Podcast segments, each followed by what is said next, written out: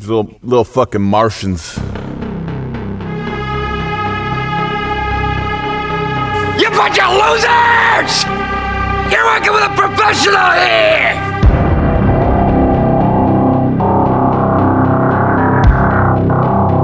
Whoa, sandworms.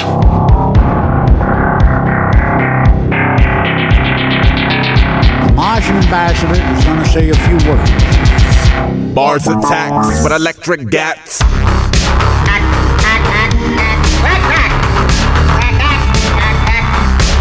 There's a, there's a Martian right behind me. Hey, it's Tom Jones, right? It ain't unusual, eh? Uh, uh, Cabin autograph, anybody got a pen? Nice fucking model! Taken by the headless horseman. Taken back to hell. Is everyone in this village enthralled to superstition?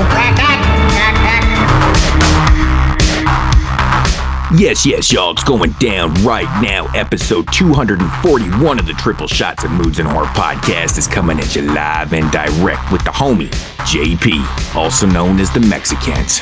And we got Tyler Saucedo back in the house, also known as Freeman Part 2. And I'll be your host, Moods. Yeah. Now, before you ask me why I said Saucedo, is because I truly cannot pronounce your last name, and I just like saying the word Saucedo. It just flows so nice. So, It kind of What is made it? me, it, it made me sound Taddeo? like Tadeo. Tadeo. Yeah, Yeah. for some odd reason, I can't, Tadeo. I It's can't Filipino. remember that pronunciation. It just it does not resonate with me. It's so crazy. So I'm just going to call just you like Tyler it's like a name like you'll just like never see again in your life.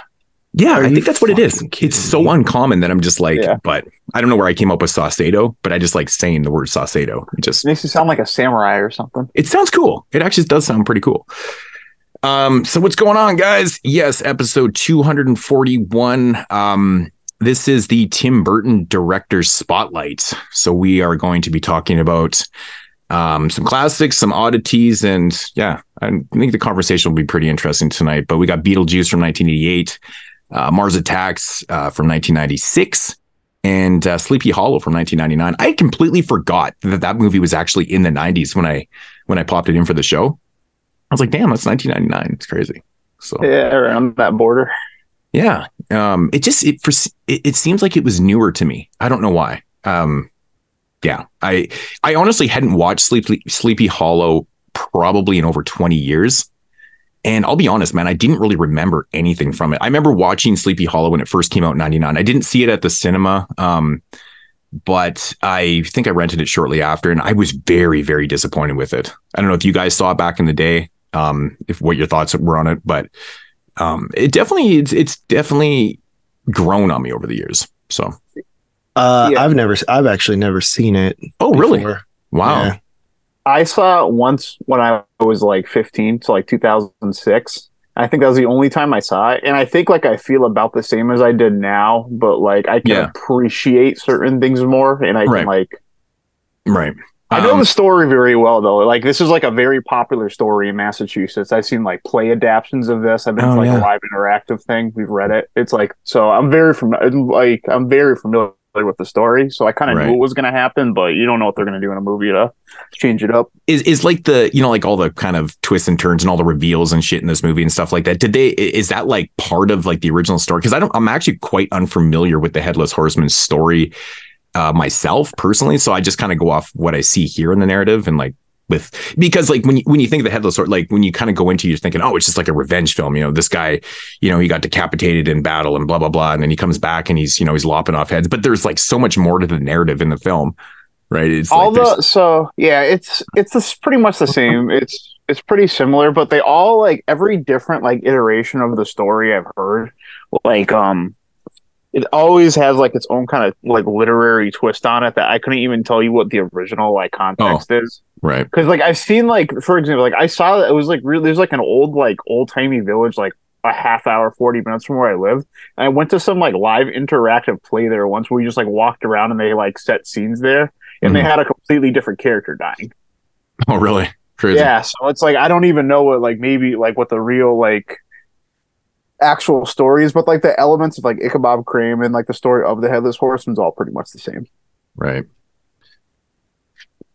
Interesting. Interesting. Um yeah, so Tim Burton's show. That was kind of it, it it seems like it's almost like an oddball show for us. I mean, but we do you know, I mean, if you if you look to the history the the vaults of the show, we've covered a lot of different types of shows. People kind of seem to sometimes think that we only do one thing and we don't do a lot of old- older films and or this and that and stuff. But if you actually like, you know, look at the broad scheme of the the history of the show and stuff, like we've covered a lot of different things. I, I think this one just fits in. I mean, everything from like the Ilsa films to fucking. I mean, we're we're all over the place. So, I mean, I think I think some people would just assume that we would never do a show like this, but here we are in the present doing a Tim Burton show, right? It's just it, it, you know, and then we'll come back with something crazy, and then, but actually, we're just right around the corner from Italian horror month, so Yep. yeah, we're going to be. we have such a we actually honestly have such a wide range of movies that we've covered over the, the- years. the word I'm looking for, I think, is eclectic.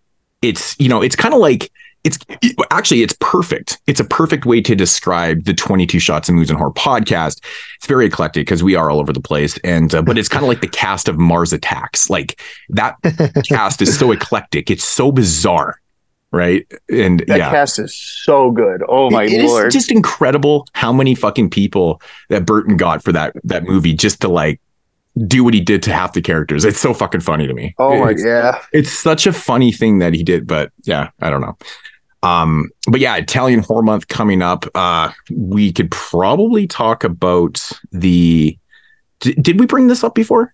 Did we bring up the directors or what, what shows we're doing? Did we I announce think that? we I think we did like last year we announced it, but I actually can't remember if we did or not. Um, but we could we could talk about it now. Yeah. Okay. So so week one we are doing Luigi uh, Bazzoni, who did uh, the Fifth Cord uh, with Franco Nero, Footprints on the Moon, and which I've heard is really okay. So I actually lied. I thought I'd seen every film that we're doing, but I that's one that I actually haven't seen, but I've heard it's really really strange. And um, The Possessed, which is really good. Um, yeah, and the theme this year is first timers. We've never done any of these Yeah. guys before. Right. And we weren't looking for the most obscure guys and end up doing, you know, a bunch of films that just end up sucking and shit. It's like most of the films on here actually I know are pretty good, which is kind of cool. Mhm. So first time directors with a bunch of pretty good films. Uh Luciano Ercoli uh, with the forbidden photos of a lady under suspicion, Death Walks on High Heels, and Death Walks at Midnight. That'll be week two. Week three is my God, I can't pronounce Ma- Massimo. It's P U P I L. How do you say that? Pupil? Poop, poopil? I keep wanting to say poopy. I don't know why. Who, Bill? I don't know. I, I don't. Somebody will correct the pronunciation. They always do. There's always the grammar Nazis out there, right?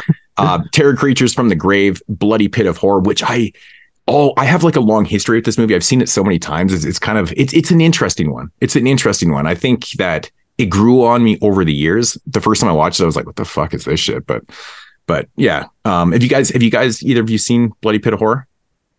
No, actually, the only films I've seen in this entire list is the um, Luciano films. I've seen all three of those. Right, right. And the third uh, Massimo film is Lady Morgan's Vengeance. Um, and then the fourth show, uh, which we might have a guest on that, um, Greg Amortis. Yeah, Right? He might he be joining to- us. Yep. So he's he's slated to be on this one. We'll see. Uh, Pupi Avati. I don't know how to fucking say his name. Uh, the House of the Laughing Windows, Revenge of the Dead, and Arcane Sorcerer, which I have. You know, never what? seen. I have seen House of the Laughing Windows before. I think. it, it's a good one. It's a good Revenge of the Dead. I have I I've I know I've said this on my on my channel before about this movie. Like if you go into it thinking it's going to be like a straight up zombie film, which the artwork suggests it's going to be, you're going to be heavily disappointed because it's kind of like that. It's like that whole factor of like going into Christmas Evil as a first time watch and then expecting this like Silent Night, Deadly Yeah. Night slasher and shit, and then what you get is like a character study and a very amazing ending that people either like or don't or whatever. Um, but yeah, Revenge of the Dead is very misleading in what it is. So don't go in thinking you're getting like a fucking zombie film and shit. It's just not like that. But Arcane Sorcerer, I have no idea. Um, That's one that I remember back way back in the day when we were doing um, top Not- ten of 1996. yeah, Uh, I tried finding it and could not find it for the life of me. I tried all over the place. yeah. You know, I and I, I, I found a copy without subtitles.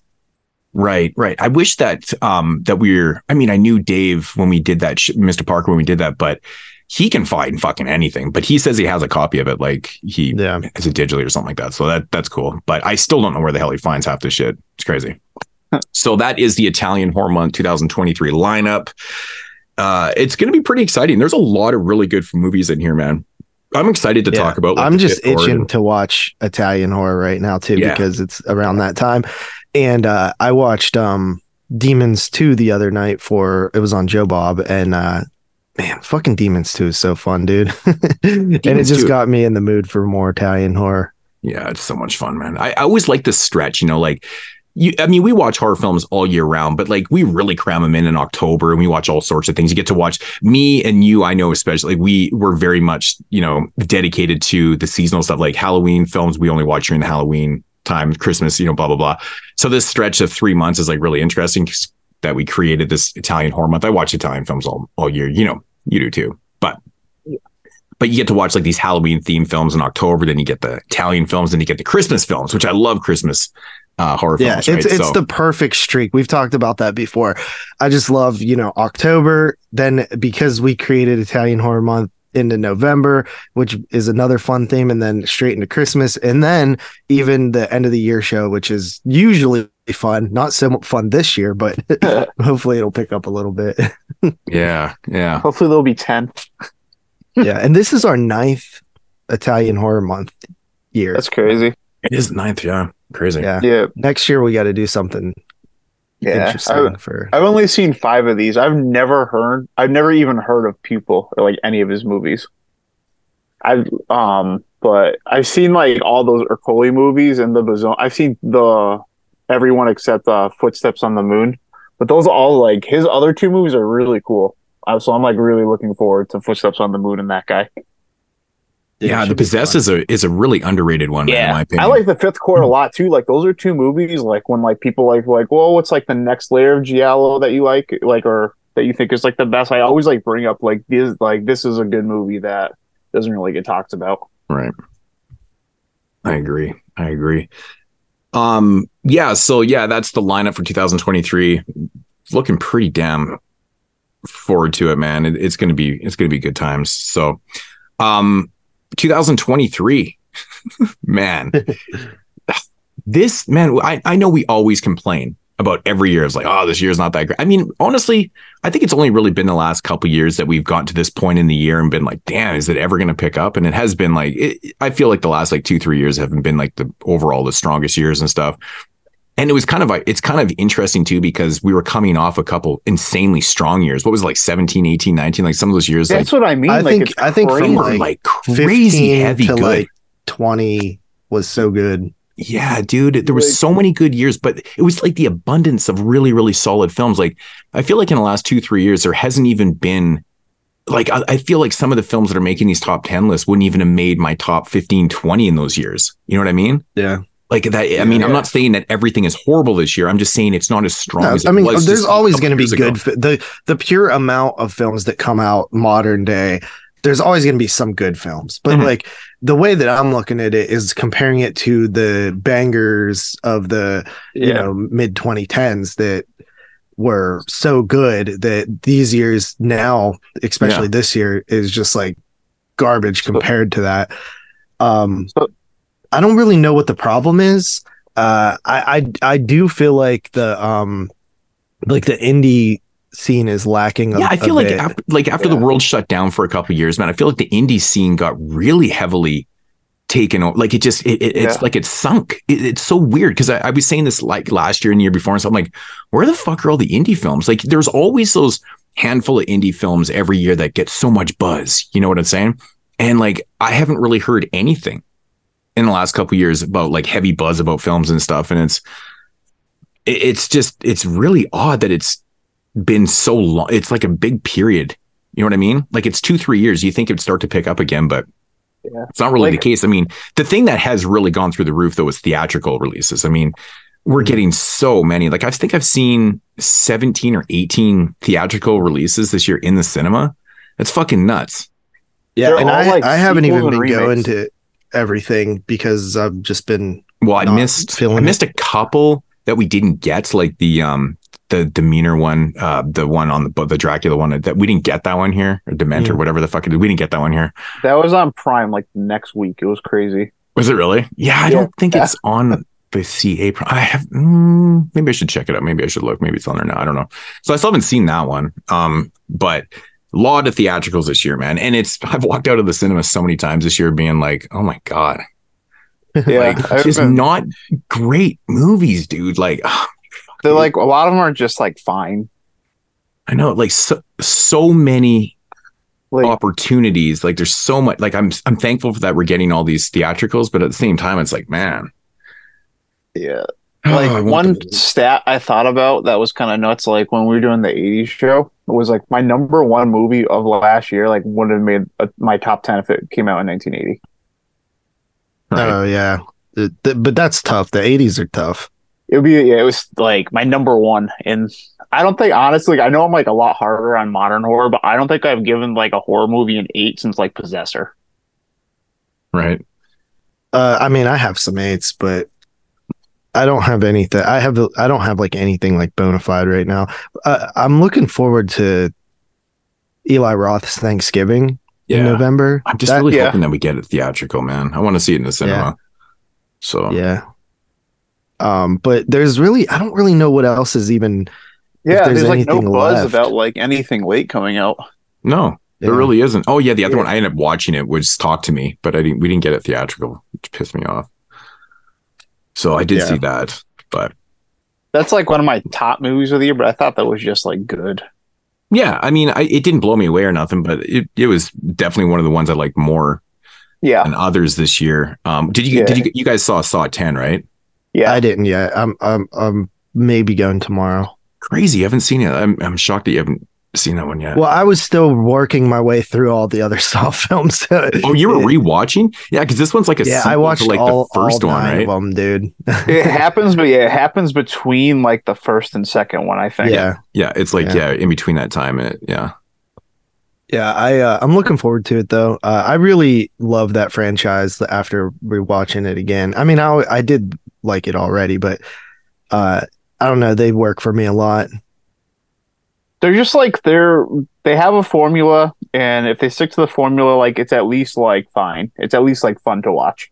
I just honestly appreciate that they tried to keep the same story going throughout. Like, Yeah, all the they films. have. It's impressive, Yeah. even if it's convoluted. It's impressive that they have done that and stuck with it for Yeah. ten You- fucking films. When, you have have to we ever got that excuse the part that they're like they look so much older. Like when they try to like, oh, well, this happened twenty years ago. Yeah. Right. Yeah. yeah. Uh, dude, did you guys watch the new Pet Sematary? There's a No, new pet even know there cemetery. was new one. Yeah. Dude, it, it was not good, bro. What? Like what I haven't like, heard about it. did they make a good sign. sequel? Did they make a sequel to that remake? It's a prequel to the. I don't even know if it's. I don't think it's a prequel to like either of the films, but it's a prequel to the story, essentially. You know what I mean? Wow. I It's- it's must have set- missed that buzz. well, it, it it was not good. Uh, it's called Pet Sematary Bloodlines. On the surface, I thought it sounded like it could be cool because in the book there is like a lot of backstory that you don't get in either of the movies. So Right. I thought that you know it, it could be neat, but it just was it was bad, dude. I did I I I tuned out like the last like half hour of it. I was so bored. Was it long? Uh, I think it was just regular, like Yeah. ninety minute probably. Like movies like that that are like you can even could just be like okay, just feel so much worse when they're like 105 minutes instead of 90. Yeah. Yeah. There's still some I miss. I didn't I didn't watch the new Stephen King Boogeyman movie. Um Oh, still don't haven't bother. seen VHS. Boogeyman was it was, It was bad. really bad. It was It's really like- bad. Have you ever seen like all those movies like um like Darkness Falls, Mama, Yeah. Yeah. like stay Yeah. it's like imagine like you gave an AI like all those movies and said write a 2023 version of it and that's what you would get. Yeah, I, I walked out of the cinema just laughing. I was like, that was that was atrocious. Yeah, it's so bad. Yeah. Like the Yeah. Nun 2. Oh my god. Like That, They- that- they gotta stop with I, these I movies, love man. the first Nun, and it even made my top ten that year. But the Nun Two is just. I think it's. I think it's just played out like the whole Conjuring universe. I, I, I'm not Oh, feeling dude. it I think anymore. I think it's time to find something else. Like, and the thing is, like, I have a weird relationship with that franchise because, like, I don't think I like literally any of the movies except like Conjuring and like Conjuring Two. Like, I don't think I like. I think any of them are like good, but like, I ex- excuse it all because I like the concept of it. I think the best And like, the best ones are the two Annabelle sequels. I don't. Yeah, So, so the two Annabelle sequels reason, are. I'm are, a like- lot lower on those than most people are. It's funny because I hated the first one. I, we've talked about this. yeah, actually, the 'cause I first remember one, when I the, they're better than the first one. The first one's bad. the, the first one came out on my birthday, like years ago, whatever year it came out in, and I remember went and seeing it in the cinema, and I was like, "Oh my god, that was terrible." But then the second one was good, and I, I felt like they got better. Yeah. like very odd. But um yeah, there's been some really I've walked out of the cinema a couple times this year and just like rolling like laughing like a haunting in Venice. Oh my god. I didn't see that one. It was Yeah, really bad. did. It was super bad. Like oh man, it's just your typical oh my god. It's you guys saw The Exorcist, right? I didn't see it. I didn't. Not- I have to see it, but like I'm at the point where it's like usually I'll just go see all these movies, even if I think they're not going to be good. But I think I, that's all we've gotten for like six months. So I'm just like so fatigued of like going and seeing these movies. I know. Lots of fucking bad sequel. I mean, lots of bad sequels and shit It's just like everything's a sequel, and like a lot of it, everything's a sequel or like a remake, or just like something like the Boogeyman that's just like a, a generic movie that's been done a Yeah. hundred times. Yeah, yeah. I mean that story. Yeah, I know. It's it, it- it's it's really funny to me that they just adapted that into like a full length film because it had a short, right? It- there was a short done off Stephen King's uh story like in the early '90s, I think. There was like a sh- The- Oh, minute short or something. the I don't know. I read a lot of his shorts, but like they don't they blend together because like I've read like a, like at least three or four of like the shorts compilation. books. right, right. Yeah, and then it, I'm just surprised to see like a full length come out of this story, you know, all these years later, and it's like it's not even that good at all. It's so generic. So dude the Yeah. the the um the fucking one of the worst movies I saw all year long was one of the first movies I saw in the theater. Um, it was called Fear. Oh my yeah, that's what you're saying. dude, it was so I bad, I man. skipped that one. Oh my god, dude, I was like, how the hell did this get Yeah. uh uh theatrical release, dude? Mhm. it was I think playing like forty minutes away, so like I'm not going that far. Yeah, dude, Oh, man. it was not worth it. I think I think the one movie this year that actually surprised me because I went into this movie thinking it was just going to be trash, but I I knew I knew about the real story of it, so I, I remember certain things from watching things about the the uh, the Pope, but uh, the the Pope's Exorcist. Um, yeah, I actually enjoyed that as yeah, well. Yeah, me too, man. Like I thought Russell Crowe did a great job in this film, man. Like his Italian accent and talking Italian, like it was really. But it was the story of it though too. Is like there's a lot of you know, you know the corruption in the church and all that type of stuff. So there's like two things that are happening in the film and stuff. It's not just your straight up like possession film where you're on a bed puking up fucking green shit. It's not like that, but I thought Russell Crowe knocked the shit out the park, man. It was pretty cool. But I, I like I like the character, like I like the real person and stuff. Like he was just so like in his own little world. And he's like, fuck this, I'm doing my shit my way. He didn't really care about the rules within the Vatican and shit like that. So Mhm. kind of cool. I, I I like that kind of rejection. Like they they really didn't want to like keep this guy around, but he was doing his shit and he was getting shit done. And I, I just like the guy. I like the the actual character. So it's kind of cool. I watched uh 10 movies the other day, bro.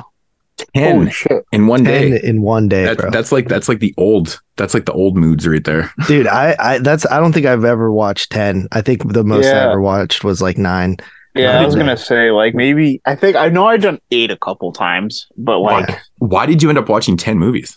I just started watching them and they just kept going, man. I wasn't doing anything that day. I was just off and I started with Jigsaw and then I watched Amityville 2, The Possession, then Spiral, The Book of Saw, and then Joe Bob came on, so I watched Demons 2 with Joe Bob and All Hallows Eve.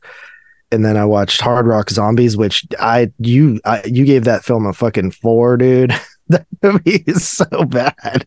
Dude, that movie no, and it's it's like it's like a really loose but yeah, I I enjoy it because it's so fucking stupid and bizarre and shit like like the Nazi shit. dude it's it's it's a rough one it was a rough one for me especially after all hallows eve and then uh i rewatched beetlejuice again because why the hell not Mm. then graveyard shift pet sematary 2 and night of living dead so and, the- and, and these were just like random watches.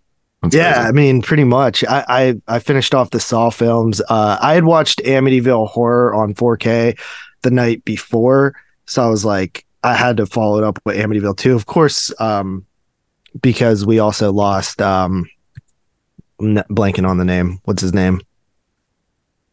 Burt Young. Oh yeah, yeah, Burt Young, right? Oh yeah, yeah. Yeah, yeah. So Yeah, we that's right, lost him. passed away. So, and yeah, a lot of people have been passing away. Jeff Burr passed away. Yeah, that was crazy, man. Fuck. yeah, it's unfortunate. But Amityville 2, dude, I fucking love that movie so much. Yeah, So it's a good one. that that's uh that's and the the Amityville films always feel Octobery to me. So Mhm. uh I always watch like the or not always, but I like watching the first two during that time. And of course, Graveyard Shift is like a yearly tradition for me to watch. It's not even set on Halloween, but it always gives me that that October vibe. Yeah, it's always such a Yeah. it's always such an easy fun watch, man. I love it. Yeah, I watched uh I watched a new VHS the other night on Shudder. What the, speaking of Shudder, man, what the fuck happened to Shudder, man? And they're like the films that they, you know, they they used to be it used to be so good. I know. Like- I think they there. There's been a lot of discussion about this online. Like a lot of people were th- saying that Shudder's going under. Yeah. Um, I, I think honestly, they they I think they raised the prices recently. They did actually. Yeah, I got a notification. I, was like, oh fuck, really? I think they should if they if they're raising the prices, maybe that'll help with acquisitions. Mhm. Maybe I think all, I- what I really think happened personally like one i think that uh you know if they ran into like a little financial issues which i know they had some layoffs and stuff like that but i think really what has changed the most in the landscape is the competition everything has a streaming service now Yeah. you know when Yeah. shudder first came around they were like the first ones doing the horror thing you know what Yeah. i mean and then now you have uh y- you know obviously you got netflix and and hulu and all those but you even have like screambox and full moon streaming and um i think arrow has a channel now Arrow has um, channel. Yep. yeah a- and uh kino has one so I the didn't know Kino had competition one, is a, a lot more But yeah, I mean, I get get those other streaming and a lot of those You know streaming what services channel honestly even gets really good horror movies? Criterion. really I swear to God, they get good. They get like even like they'll like they'll like stream like all of John Carpenter's best movies for a month. It's like crazy. They actually get really good movies, especially thing- around like Halloween and stuff. Right. The thing is with Shudder, I like I I like this the the the site because of like the modern stuff. Like I don't I don't Yeah. subscribe to Shudder for uh the retro films because let's like pretty much everything they have on there I already own. Mhm. Yeah. So I use the service for like the exclusives and the newer stuff, like, you know, like VHS 85 and stuff like that. Like, that's why I have this. And, you know, a few years ago, like they were getting, there was, I mean, some of our top tens, I had like three, four Shudder films in there. Like, it's just, they, they were putting out some pretty good stuff. Just not, I mean, it's not at that quality right now, but a lot of these other services that you mentioned and stuff, like, are they providing modern films on there or is it just their catalogs that they have? Like Kino, I know has such a wide range of, um you know more retro films and shit like that but are they are they putting new stuff on there also? Like full moon? I, mean, I mean obviously full moon's doing their own thing. I mean i know they got the anchor bay and they got all the blue they got all that shit. But are they providing like the uh, modern films too I, I don't know. I don't have. Yeah. I, I I don't have it. I think it's mainly their library. Yeah. But um, I I do know that like Screambox is probably like Shudder's like biggest competition right now. They're on the Yeah. come up and they're getting more stuff. And i actually don't even know screambox i haven't even like yeah it's, like a actually pretty YouTube good. One. yeah so what what does it cost to subscribe to screambox is it like a It's less a regional than thing? Shudder. is it Yeah, Yeah. it's it's like uh, it, it's I pretty cheap. is I'm it pretty available sure you just buy it. Oh. I don't think he is. It even a monthly? Fee. No, fee? I think that I think it's a monthly fee, Oh, okay. But- Yeah, or or, those or it's a Screambox. couple. Okay, it's fifteen bucks buy for six months. I think. Yeah, fifteen bucks for six months, four ninety nine a month, or twenty six ninety nine for a year. the first thing it says on my when I went to the webpage says this title is not available in your location. So I'm assuming Screambox is maybe just available for America. Maybe, Maybe. for right now, but Yeah. um they the one cool thing that they get they, they have a couple documentaries like they did the the Pe- Pennywise documentary. Oh, and okay. the, Is that okay? the Freddy document or the Robert Englund documentary, Yeah, I and wanna then they watch both those. did. The, they did. I I saw the one cool thing that they did get, like that I just didn't see anywhere else, is they got a couple of um, Indian films, like uh, the Fright Night re- remake from India, the Scream remake from India, or rip oh. off, whatever you want to call it, and That then sounds interesting. yeah, and then another one too that was also like a like a rip off type thing. Did Um, you That's what watch India them? does with the horror films, man. That like McCall Hall, whatever it is, like that Freddy Yeah. ripoff. That shit is like it's fucking legendary, hilarious. Are they like are they like Bollywood movies with like the singing and the dancing? And Yeah, stuff? I haven't watched any of them, but I I started watching the Scream one just because I was kind of curious. I said that Um, when we talked about like M- McCall Hall, whatever you want to, however you pronounce it, but like that movie could be pretty good if they would just take out the song and dance. Right? Yeah. No, there's actually it- some interesting um stuff that that like Freddy stuff in there. Yeah, like It's it's got pretty it, it has its moments, but it, it takes you out of it. And some of the sequences are Yeah. so long. Yeah, Like the movie It's ends just- up being like it's two hours long. You could easily cut out 30, 40 minutes of it just from that shit and tighten up the movie. Like I would love to just go in there and just do that. Just edit it, take that shit read out and just keep in sequence. And yeah, it would I- change would change the. I kind of look at it this way. It's like you know, like how when you first, very first start watching Italian movies, like it's kind of like tough because it's just so like jarring and weird. And Yeah. like that most people. and I think it's the same thing with Indian movies, but like it just like you have to watch even like I think like the barrier to like get used to like singing and dancing is just like higher than. The thing like, that blows my mind about the singing and dancing is how out of place it is sometimes. Like yeah, it is breaks into it. like It, it's Oh, not even part of the narrative. It just breaks into a fuck. It's like a music video in the Dude. middle of a movie. I It's love so that movie random. RRR that came out last year, but it was like it did not need to be three hours long, and it was three hours long. So you're just like a, at least a half an hour of just like random singing and dancing. Yeah. they're just like so over the top though. It's like the, the like it works better in that than like any other Indian movie I've seen. But they were also doing ridiculous shit, and then we're like punching tigers in the face. so Um, the Screambox also got like the the Cube remake from Japan, like Oh, right. exclusive. Ooh. right. So that I, I like what I like that they're getting stuff that's a little bit um harder to see, like for like the, those Indian films, but also like they're like the Cube remake is such a weird I like existence thing anyway because normally it's American films that are remaking uh foreign films whereas this one was a, a technically Canadian film that was remade by Japan. Hmm. it's, it's it's honestly not that good of a movie, but I it was cool to to finally see either way. Um, but yeah, the the Screambox is pretty cool, and they they get like uh the the Terrifier two that was like their big title whenever it was like got out of theaters. They were the ones that, that got it, and then Hmm. like the Barn two is on there. Oh wow. And uh, I, I don't know if they got the WNUF sequel or not, but that seems like oh something that would shit, be man! there. I forgot about that. I need to. I need to see that. Some. I need to maybe pick that up or something. Yeah, that that one's fun as well. So, VHS eighty five. Where do you guys put that into the franchise? I didn't see it yet. I Really? didn't see that. Oh I've fuck! only seen like three of them. I thought I was like the last one to see it Uh, out of like our, our- out of our crew. three. I actually Yeah. wa- I started it the other night. I watched one segment and fell asleep. Um, It's so really I'll solid. I I really like. Honestly, I thought that like all the the segments were actually pretty solid in this one, which is I can't really say about probably any of the VHSs. Really, there's always one that's pretty weak for me, but um, this one I felt like was pretty strong through the whole thing. I like what they did with the first one and how it gets incorporated and stuff. It's pretty cool.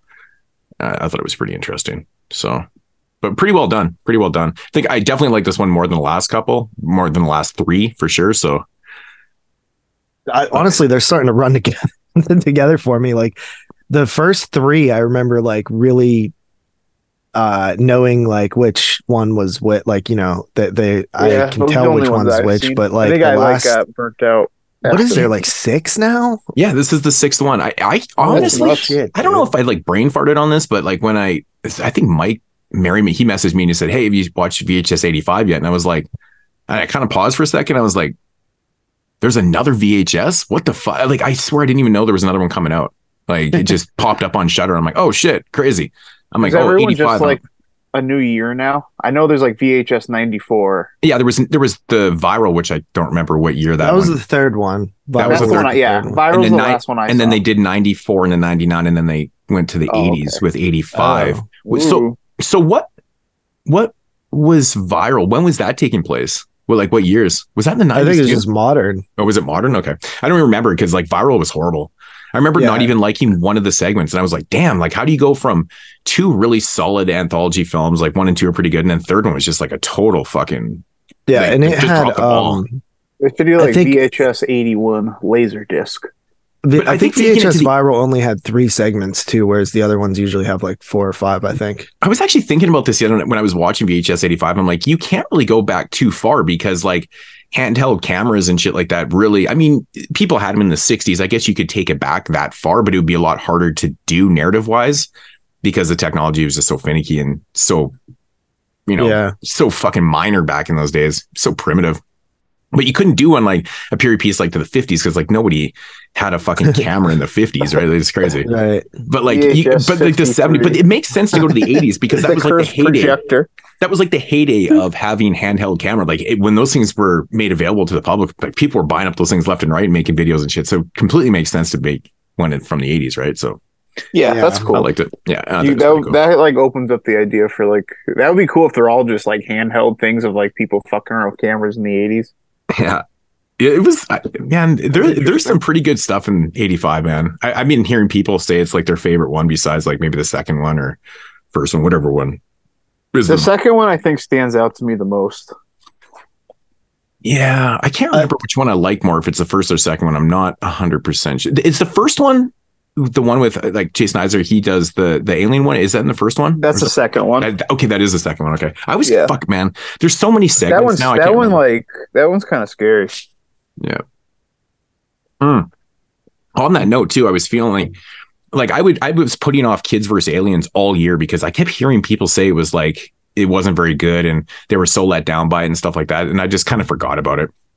Anyways, I was on Shudder looking to see what was new on there and stuff. And I was like, you know what? Fuck, I'm gonna watch. I'm gonna f- pop in Kids versus Aliens. I haven't seen it yet and stuff.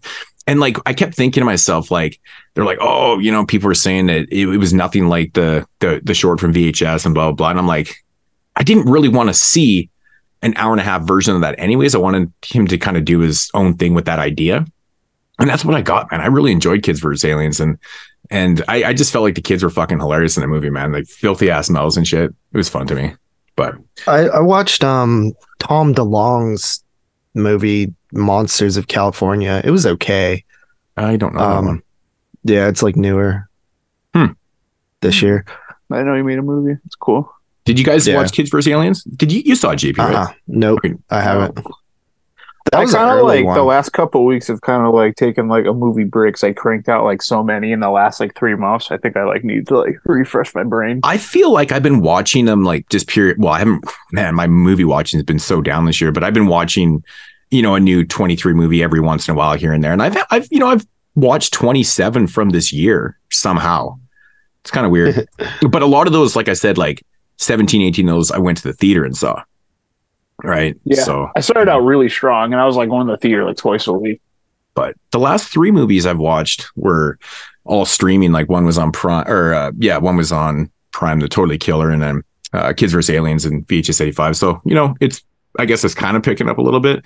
Um, JP, did you watch the new Insidious? Because I know you're a fan of the franchise. No, actually, that's another one I missed. Crazy, Yeah, crazy. Yeah. So I actually I think had it never. feels like we started missing the movies all at the same time. So maybe Yeah. interested. maybe you got like the same fatigue that I got. We're just like I'm just not going to this. Yeah, I just had a lot going on in my life and was like not watching movies pretty yeah. much. But I mean, that's totally understandable, man. Like I, Yeah, I, I was trying, per, like when I, I knew that we were getting Insidious, the new Insidious film at the cinema, and I was like, fuck.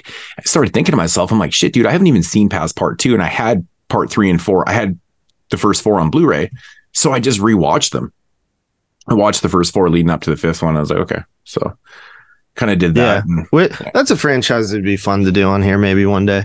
It's you Yeah. know, it's it's solid. I mean, it's there's you know, there's films that are better than others and stuff, but I don't Yeah. think any of them are terrible at all. No, no, I don't think any of them are bad. we haven't done a franchise in a while.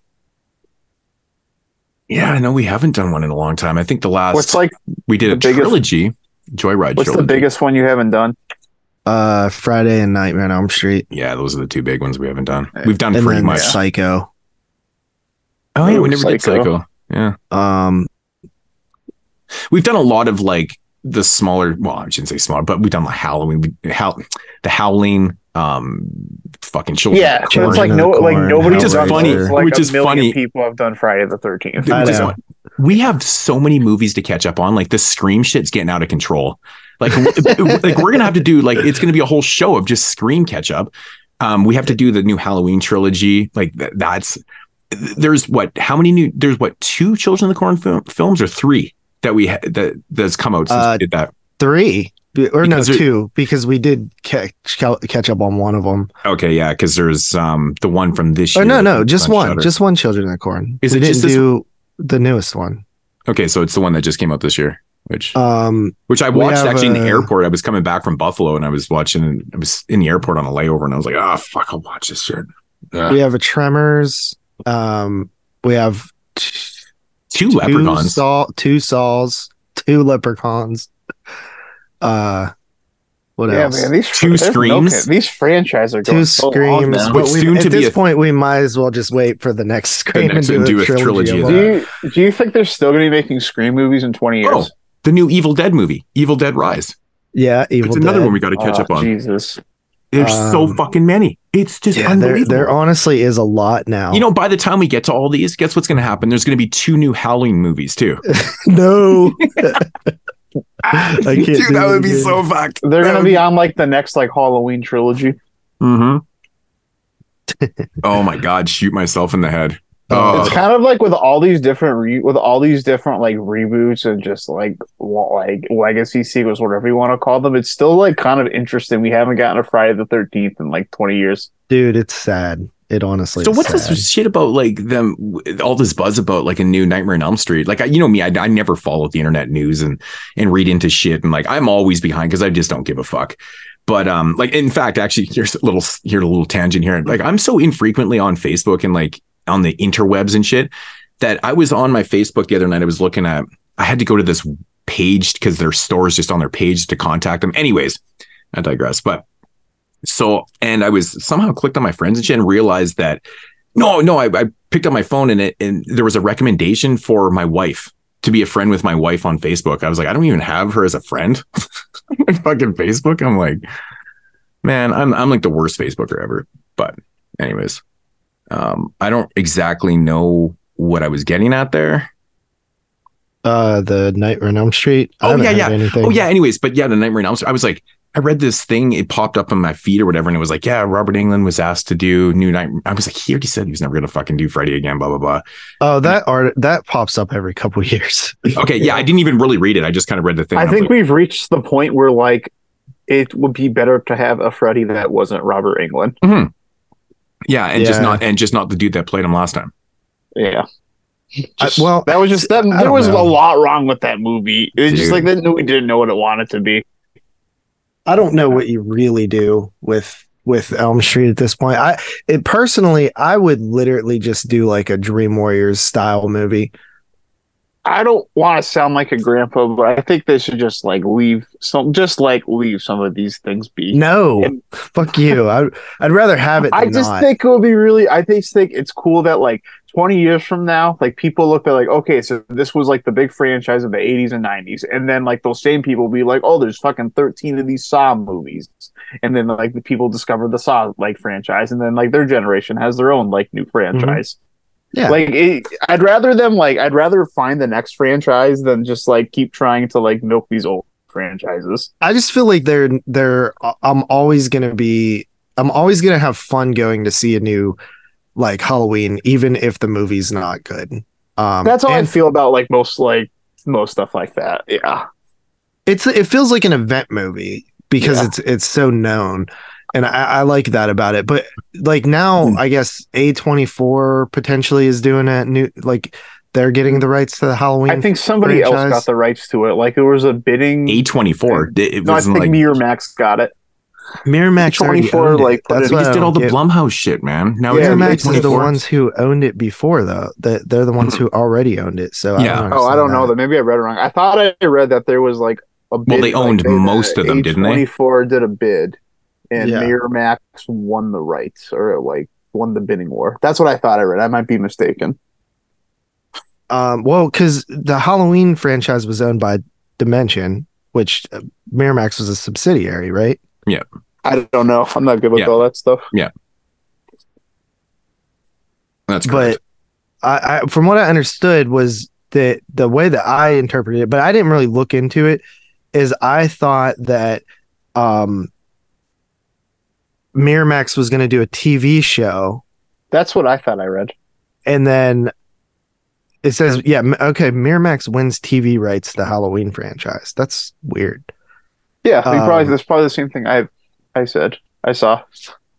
Okay, that's that's well. Who the fuck? Well, I guess it, maybe the Akkads owned it then. Ma- yeah, Malek Akkad. Yeah, so Malek Akkad was the one who owned it, and his father was Moustapha Akkad, who started producing them Mhm. early on in the franchise. It, it- all this right stuff gets so confusing, especially when you know the whole Weinstein thing happened. Yeah, it's and, super like, they confusing went now. under. Yeah, because everything is yeah, everything is just a fucking mess right now. You can't keep up with that shit because everyone And bought then- up everything and then it changed hand. Oh my god, you can't keep and up. and then there's like those those laws where after a certain amount of time the original work like reverts to the writer or something like that which is starting to happen now we saw Right. with friday the 13th and i think elm street maybe uh it went back to the craven Which I had I, never believe heard of. I had never heard of that law until like the Friday shit came out. I was like, what? I'm like, it reverts to the writer. I'm like, where the fuck? Like that, to me, that seemed well like it was like it, it makes sense thing. because if if that law was put in place in the, like the 70s or something like that we would just be getting the films from the 70s and 80s hitting that like 50 year mark or whatever the hell it's supposed to be you know what i mean Yeah, that's what I was just thinking. I was like, oh, maybe it was like I don't know, like a thirty year like patent or something, right? Yeah, No, who it- knows? i think it's like a, Or- a law or maybe I think it's like maybe maybe I'm wrong again on this, but this would make sense with Friday the Thirteenth. Is like maybe there's X amount, there's like certain amount of years that you can hold the rights without doing anything with them before they revert back to the writers. So I remember that was a problem with like um the Hellraiser franchise, and that's why like Hellraiser Revelation got made. That like like for like no money, and they made it over a weekend. Like they made it so they could retain the rights and Well, like I make think that we had talked movie. about that with the Hellraiser films before because like all those kind of middle sequels and shit, they they were making all those movies to obtain the rights. Right? Oh, 'Cause I didn't know those were like that too. I thought that was just Revelation. Yeah, the reason why those like, movies kept coming out so Yeah. frequently in that time period is because they needed to make one to, to retain the rights and shit. I yeah think it was like about it. every like Yeah. five years or something yeah, they, had to, do they one. had to keep doing it. So if they made one, then they would retain the rights for so long, and then if they made another one, just it would just it was like a just a circle. yeah. right, so, okay, Yeah, I didn't know it was all those sequels. I thought it was just that Revelation one. Yeah. So yeah, the shit does get a little bit confusing. I, I try not to think too hard about it now because it's just it's so it's so But confusing. But you're right. it's With the also- Weinstein shit is all fucked up. Like who, it's even- also- who knows who has any rights I was even surprised to see like Mirror Miramax like attached to a project like that. I was like, oh, I didn't know that was still a thing. Mhm. Yeah, well, also like, a- and this is where it gets really confusing. Is, um, so you have di- because like like the Friday Thirteenth franchise, right? Like, um, the original writer of that, um, was it who was it? Miner? Was it Steve Miner? Uh, Steve I don't. yeah. Was there some direct? No, um, was it was it was Sean S. Cunningham the writer? No, he's the director. Oh, okay. Of the So- original film, yeah, Miner did what part two and three? yeah. Um, Did he who write wrote those it, two? though? Did he wrote That's- those two? But he directed two and three, right? But he never. Did he write those? uh, Or is he I'll credited? Victor, sorry, Victor find Miller was the writer. Of yeah, Friday I was gonna say because Steve Miner directed two and three. Yeah, I know that. Yeah, that, So- that would seem weird if like somebody else like Right. directed- Steve Yes. Miner wrote in 1980. So so the weird thing so when when you're talking about rights, so Miner or Victor Miller, sorry, wrote the original Friday the 13th. So Mm-hmm. when the rights, you know, revert back to him or whatever after the certain amount of threshold of time has passed. So that's where it gets confusing because technically he owns the rights to the Friday the 13th story, the first one. But any of the sequels become not in there, right? Because like like probably the hockey mask is probably not able to be used. And it gets really confusing when you start dealing with like the semantics of all that.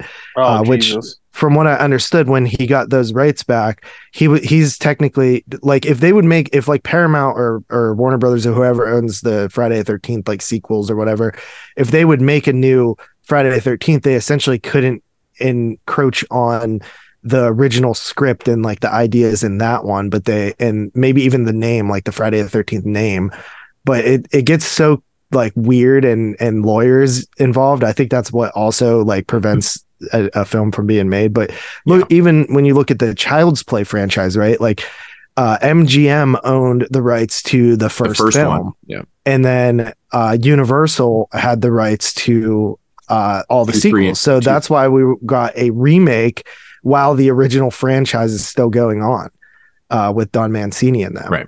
right. So that's why you had that uh, the the other or was it was it Universal did the first one and then MGM did No. the sequels? No, MGM did the first one. Okay, you guys so- remember that box set that was like Child's Play 2, 3, and Bride of Chucky? Yeah. Yeah, and I, rem- I remember somebody actually. I, It I, I, I pisses me distinctly off. remember this too. I was in HMV one time, and there was a guy in there looking at this. He's like, and he's like staring at the fucking box set, and he's like, "Why the fuck is the first film not in here?" He's like, "Why is it a box set of two, three, and four? And I was like, "Because the first one is actually done by a different studio." Right, this is a different studio putting these out, and he's like, he couldn't wrap his head around. He's like, "This makes no fucking sense." I'm like, "No, it makes perfect sense, actually." Yeah, it, you it can't is just release weird, though, something that man. someone else. I know, and you're right though. That was a very confusing thing when this original franchise is is going on. They're doing sequels and stuff, and then all of a sudden there's a fucking Child's Play remake. But it's because MGM had still retained the rights. They can do what the fuck they want with that film, right? Yeah, but Nothing they can they can't do anything from the sequels. Like they can't do No, no. uh you know the they can't use um, any of the Tiffany characters. character. No, they couldn't use any of the characters or nothing because they don't own the right. The rights are owned to that studio. Where the original, they can do what the fuck they want. They, I mean, they could keep going. They could make a sequel to this. I'm, I'm actually quite surprised Yeah. that they never actually I mean- made a sequel to the remake. Yeah. To be honest, I mean, yeah, Yeah, it they was went a completely good. different route with it. So, like, at I- least they do have a foundation to like go after. that movie was like one of those films that just like tore people right apart. They're like, man, it was like I I thoroughly enjoyed the new Child's Play movie. And then I remember seeing people talk about it and they're like, it, it was fucking terrible. What the fuck did they do with this? And I was like, man, it was just like one side of the spectrum to the other, you know. I mean, generally how it is within the horror realm, anyways, you know. I I didn't think it was very good, but like, there's a. I thought it was fun. that I thought the whole end of it it was was fun. fun. Like, like I'll say that, but there's a couple moments that just like there was a part at the end where I can't remember if it was the mom or the kid, but she was like dangling from like the rope or something, or somebody was like dangling from some rope, but somebody on like their like their weak hands, like their left hand or something, just made one swipe and cut this like thick rope like all the way out. And I remember this sitting there in my seat, like, yeah, fucking right. and it just uh, it's oh my god. Yeah, I don't know. I like the idea that I, the route that they took with the the remake, and I think that was a lot of people's biggest problem is that they didn't like what they did with the narrative. So Yeah, see, like that stuff doesn't bother me. It's like do what you like. I would rather them like just like do something completely different with the source material than just try to tell the same movie. Right. Right. I mean, do we really need a verbatim remake? I mean, we, No, we, it's- what does we've that made this. do? We've made this. Well, it's fucking uh, um, Psycho. I was Like, gonna it's- say it's- that it's- that is the perfect example of like why you just like don't make the same movie. Exactly, because it makes no fucking sense to do that. You, you can re- you can take some source material and then do your own thing with it. Why make it verbatim? It makes no sense to me why you would do that because it's fucking boring. Like who like who's gonna look at oh Psycho? It's the same movie. It's great. I'm like, why even make the fucking thing if you're, if you're gonna do it like frame for frame? Remarkable how Yeah, well- bad that movie is compared to the original for being the same exact movie. The Yeah. ones that are very the same, uh, like obviously Psycho is the the prime example of like Oh, the it's- only example of a movie like that I could think Yeah. of. Right. It's, but like it's stuff literally like shot the frame for frame. Omen, I could think of another one actually.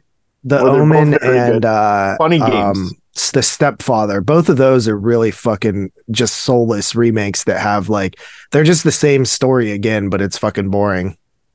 Yeah. Yeah. I hate Yeah, that. That Funny you have to do something new. Same you can't director, do the same exact shit. Yes, and there was actually like he made the first movie be after being inspired by watching like violent American movies. So it actually makes a lot of sense that like he would make just like an English remake of I it. like both versions. I'll, I'll be honest. I like both versions. Um, the the remake, like the the dude that plays the main character in that, like he he was cast perfectly in that though. yeah, Michael Like, Pitt. he- yeah, dude, he's fucking. He's just evil, man.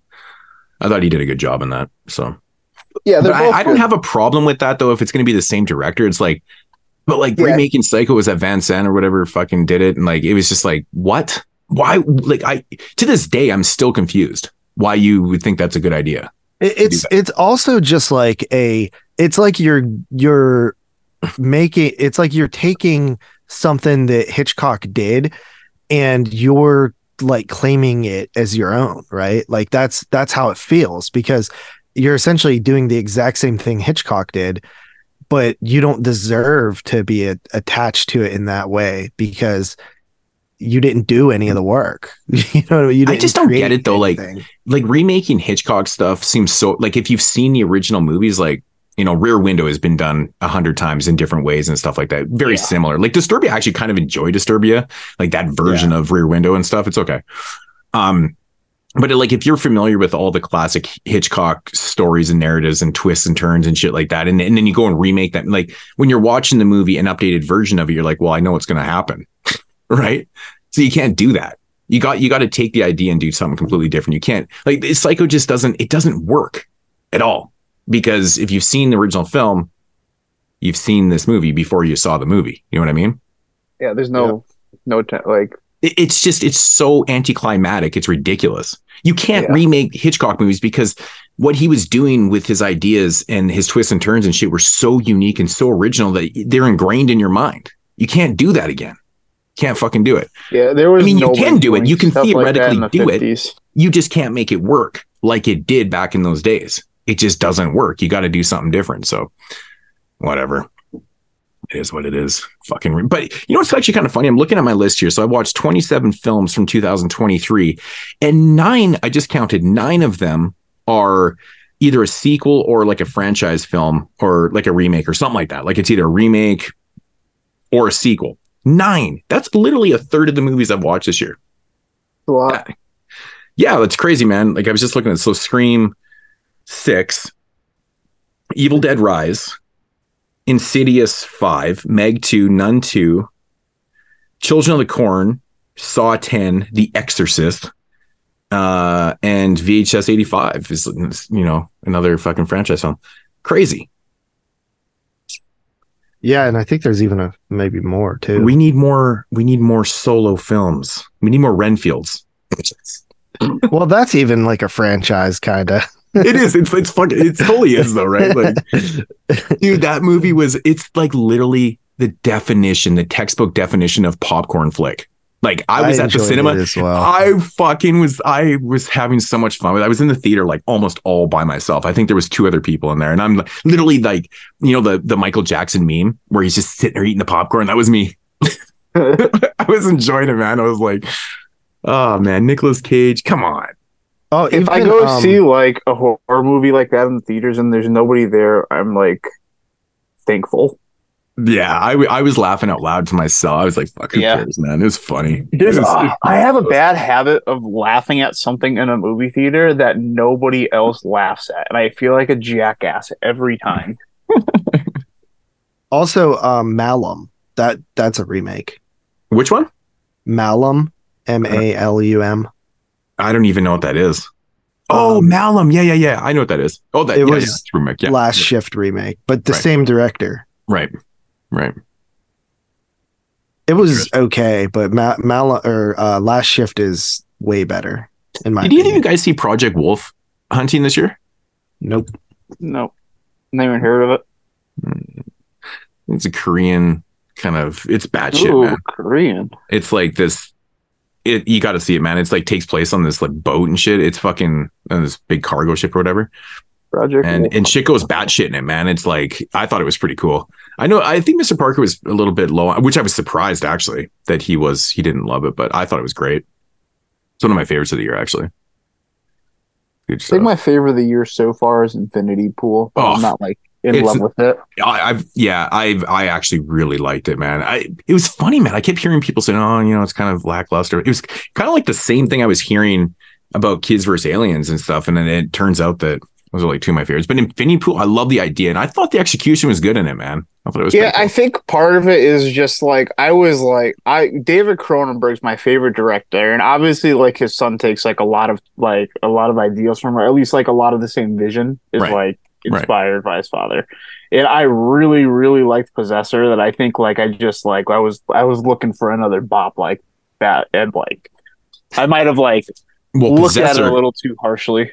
Possessor was my favorite film of whatever year it came out. What two years ago? Was it two I think it was like 2020, was it? yeah, it was my number one film of that year, and I think Yeah. antiviral, whatever year, what that was that thirteen JP antiviral? Or- Yeah. I think it's while actually, ago. He I had think it's gap. actually, I think if we did 2012, I think it would actually qualify for 2012. I think it might be 2012 I theoretically. think, yeah, yeah. So, but yeah, it'd, it'd be a contender because I loved antiviral, man. Like the this the aesthetic of that film and the casting. Like I love that. guy. I always forget his fucking name. You know the the, the ginger kid. Yeah, he's really fucking good. But the white aesthetic in that film is just it's so like vibrant and just so real and like surreal and real. And like mixed with that fucking bright blood. Oh man, there's just something about that film. It's just captivating to me. I love the idea too. It's great. And then Infinity Pool, like I was, you know, it's always kind of like, is it going to be a letdown or is ever everything that people are saying true? Blah blah blah. And I'm like, no, I really enjoyed it, man. I enjoyed the casting too. I thought it was just really good, man. Like, Yeah, the casting was good in it.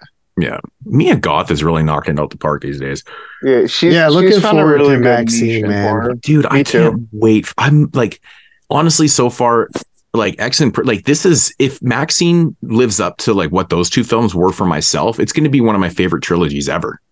Like I Yeah. absolutely love those those two movies. Like love love those movies.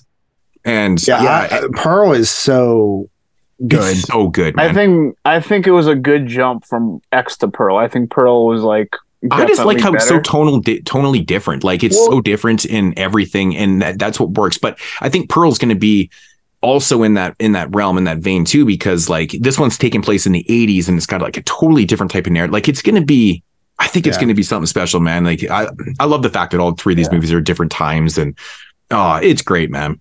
Pearl Yeah, it's a felt a, little idea. more daring to me, and I thought that like just like that kind of signified that like him working with like Mia Goth was like their collab like them collaborating together was was putting forth like a better product. So like that's why I'm like really like expecting better things from Maxine because now this is like their third go together.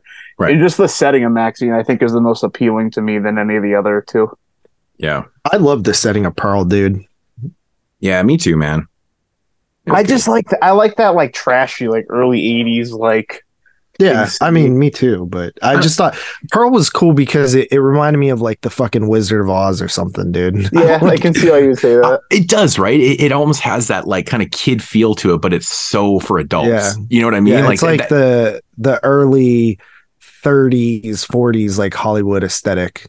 Yeah, like that white picket fences and the fancy dresses and hair. Everyone looks prom or you know prim uh, and proper and shit. And it just it, it works so aesthetically it works so well.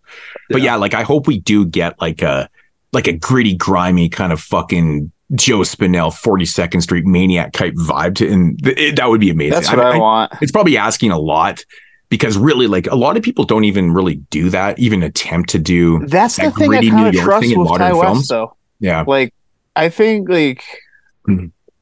I don't think he's the greatest, but I think like he's like kind of like a little underrated. Like, I think he's got. I think he's got a good eye, and I like.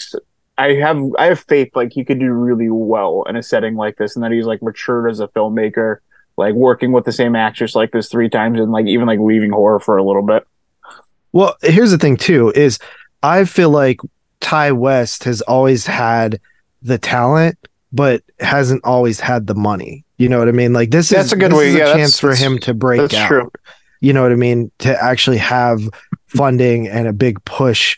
Because if you look at his films, right? I mean, going back to the Roost, which was just like a Like, anything. It's a and that total independent film. And then Cabin Fever 2, like he was was a hired on. Yeah, he a was director, hired, but he yeah. but he was literally production. just a hire on director and like he had no control over anything. So he did the movie Yeah. and then it, his like Cabin Fever Any- 2 is theoretically would do not even that. a Ti West movie because that cut of the film has nothing to do with his vision at all. Yeah, Like, they just- they just- even yeah. Adam Green had like sections of that film written, and it was just there's so many people were involved in that movie. I think he and showed the his skills. Sacrament, I yeah, I think uh, he showed a lot of skill on that film.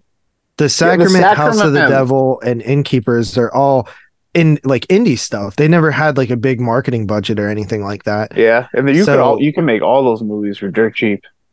But that's Yeah. what I like about you know movies like House of the Devil though. Like you, you can obviously tell it's very low budget. It's it's mostly set in one in one location and but he you know he creates this aesthetic to it that's like so appealing to people that like love that gritty early 80s 70s fucking vibes and shit like that like he creates such a great aesthetic and you know even though the story is not anything we haven't really seen before it, it's still very appealing to you know us fans and shit like that i think the house of the devil is a great movie um it's just but i the thing i like about Ti West is that you know he obviously takes his inspiration from like 70s films in general because he always has such a slow burn to his movies. And you know a lot of people if you associate horror films with the 70s what's the first thing that comes to mind? Dave z always mentions it man. He's like the fucking 70s and the slow burn shit. It like that's why he's not the hugest fan of like early 70s films because he it's i think he's just too impatient for it man. Like there's a lot of build up to films. And that i think that's where Ti West does it really Yeah. well, at least for me, anyways, because I love the 70s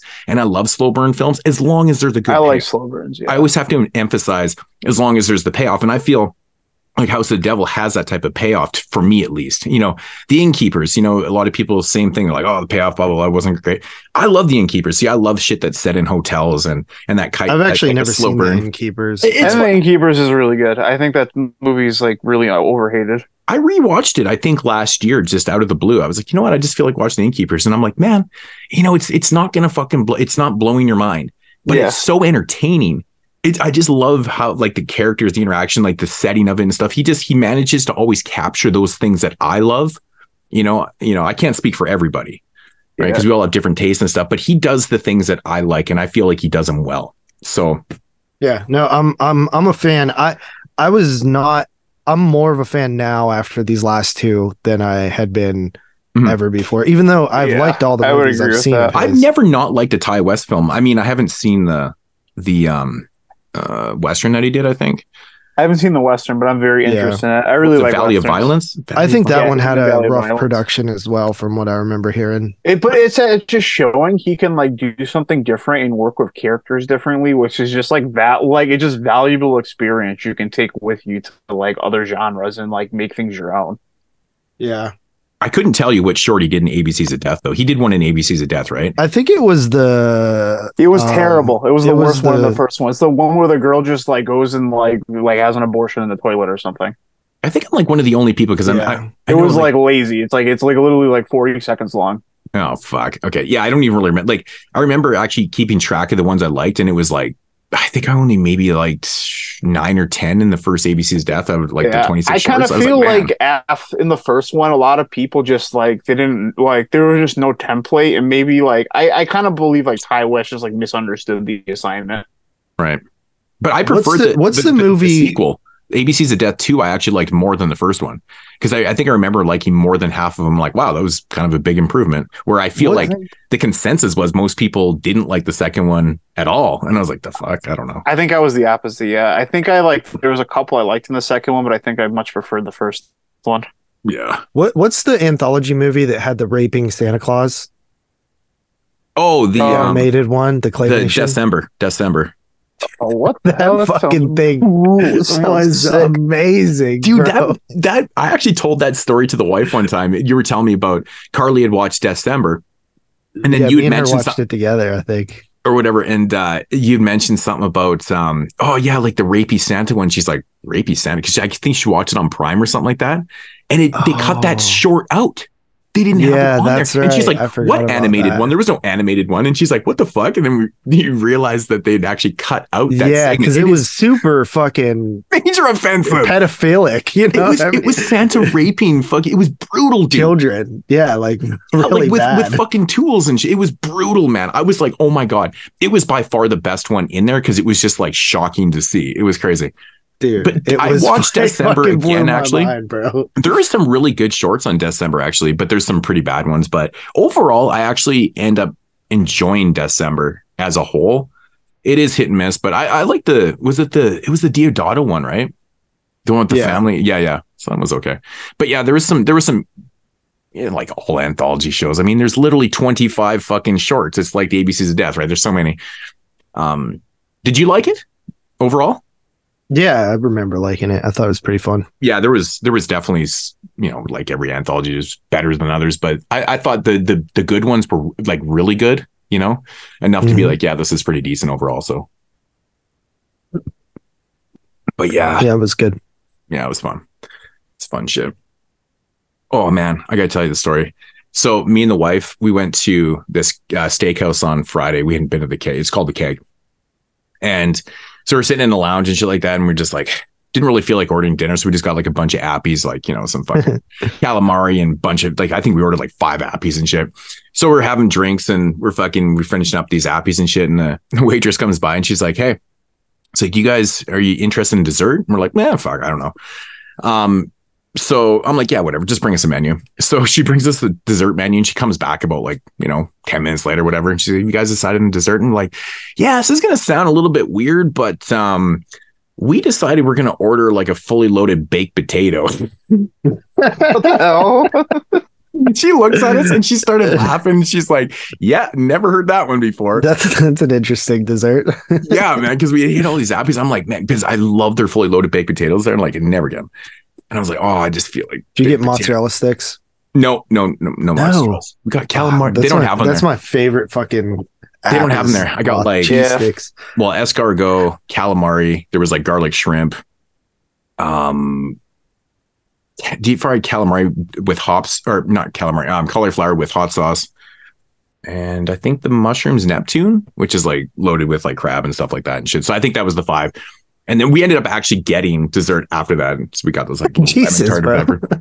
oh man, we were just like I was fucking I was like hungry shit. I mean, it worked, dude, I walk like, you know, like 25, 30 clicks a day. I don't know how many miles. It's like what 15, 17 miles or something like that a day packing shit. So I was hungry as hell when we got there, man. And I was just fucking yeah, I was hungry.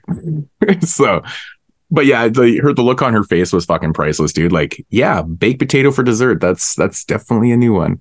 And the funny thing was, so I get the bill and she don't she charged us for like a side, right? So it was like three dollars for the baked potato, and we got cheese on it too. And the cheese was fucking two bucks. I'm like the cheese was just as much as the actual baked potato fully loaded. I'm like, that's ridiculous. so stupid. I just thought I had to tell that story because it was kind of funny. But yeah, we're weirdos, I guess. Canadian weirdos. Two dollars mm. for cheese. I know. I was like, what the hell? Two bucks. I'm like, that doesn't even make sense. And the baked potato is massive. Like for three bucks, like fully loaded, that's a, actually a really good deal. Because as you know, like appies now are just out of control priced, right? Like everything's so expensive. Restaurants are crazy expensive now. It's like sad. Oh, dude, it's Yeah. like out of control, man. It's like out of control. Apps are like eleven bucks.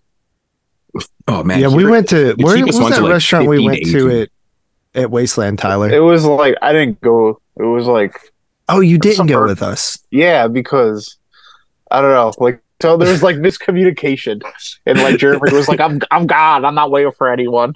And Dude, it I was like, it was funny. We were chilling at the table at like it was like nine o'clock, and uh Jeremy was like, "If I order a pizza, do you want do you want any pizza?" I was like, "Sure, I'll eat pizza." He asked Dave Parker. He's like, do you, "I was gonna order pizza. Do you want any pizza?" And he's like, "Dude, we just went to fucking dinner." And Jeremy's like, "Yeah, fucking eight hours ago." It was, Was such it a classic Jeremy. Was it eight hours ago? Fucking eight. Yeah, it was. And we're like, it, it was. It was like six, seven hours ago. We went to dinner, and it's like, it, uh, it was just funny because Dave Parker literally ate like this giant milkshake. It wasn't that big. It was a milkshake, this giant plate of nachos and then a burger and fries. And, Holy like, shit. Because he'll just he'll just like inhale all his food. Eh, He'll eat like one time, but he'll eat like a shit ton at Right. once. He eat, he Oh, out so eats does fa- he everybody probably there. Fasting then. Yeah, he probably does fasting Yeah. then.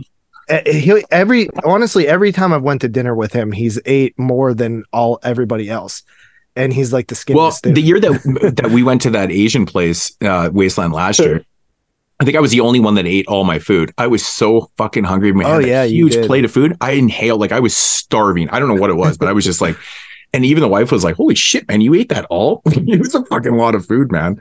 yeah, But yeah, I think David actually he had leftovers because he brought some back and shit like that. I think he. yeah, It, Like, you know, yeah. Actually, yeah. I was surprised. I was actually surprised that he didn't finish all his food, but yeah, that was a lot of fucking food, man. Sweet shit. Um yeah, got anything else? nope. Oh, I did want to say, JP, you're the worst. Oh, 31 days. I oh my I was god. waiting. like I was gonna give you credit, you know, on the day 17, maybe 18, 19, day 12. You didn't even make it to Friday the 13th, man.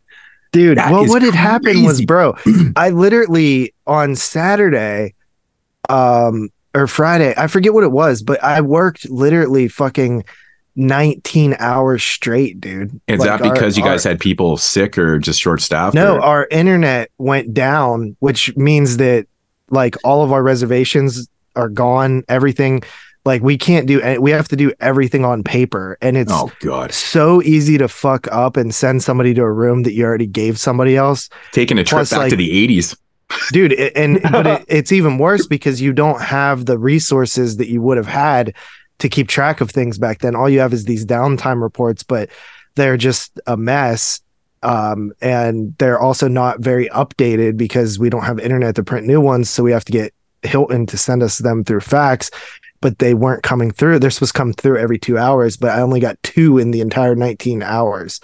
So it was just a huge pain in the ass. And I, I had worked the morning shift, 7 a.m. to 3 p.m. And then the person coming in in the evening couldn't handle it. So I stayed with them and then stayed all the way through that shift. And then all the way through the next shift, I stayed like three or four hours through that one. And I was on the phone all Hmm. day trying to get people to come out and fix our internet. And it turned out that the they were building a garage, uh, not a garage, a, a car wash next to us.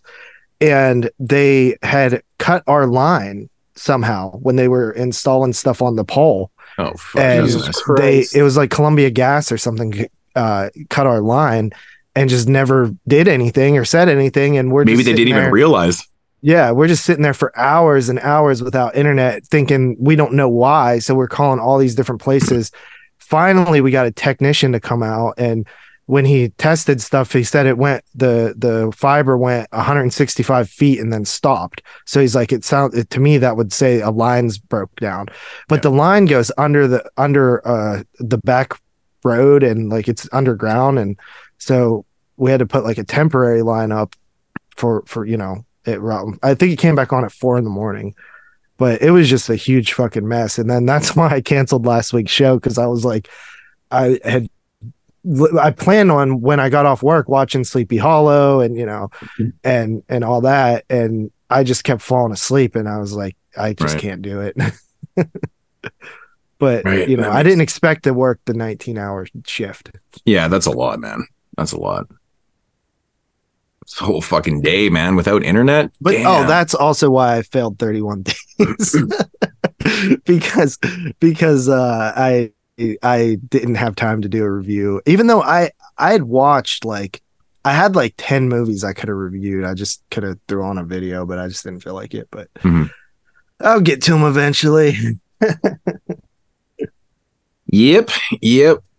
But you know, again, it didn't surprise me. I was just shocked that it was day 12. I think that's the worst you've had in like 10, 11 years of that. Probably. probably. You usually almost get to day 20. It's almost the same day every year. But this one was just, it cracked me up. I was like, you need to make Friday the 13th. Fuck, unreal. All right. Well, I guess that's probably going to do it for the intro. You guys got anything else? You got any house Just cleaning? before we leave. Oh, shit. What did I do? Oh, okay, now I pressed the button. Doesn't matter. okay. Uh, just before we leave uh, Ti West completely, I just want to appreciate back in House the Devil, he shot the face off of the woman who would go on to direct Barbie. really? Yeah, that's Greta Gerwig that gets her head blown off in House That's of the actually Devil. pretty great. Oscar nominated director. Really? Oh, fuck, I had no idea. That's crazy. What did She came- Barbie get nominated for? Again, no, no, so she got nominated for Little Women, but Oh, Barbie's I probably like, gonna. what the fuck? I guarantee you that's gonna get stuff at least like at least for like visuals, like. Yeah. But given just the climate of of things, I bet you it gets more than that. Hmm. Oh, I w- one movie that's non-horror that I I watched this year that I fucking loved was uh Teenage Mutant Ninja Turtles Mutant Mayhem, dude. Kicked ass. Really? Yeah, it's good.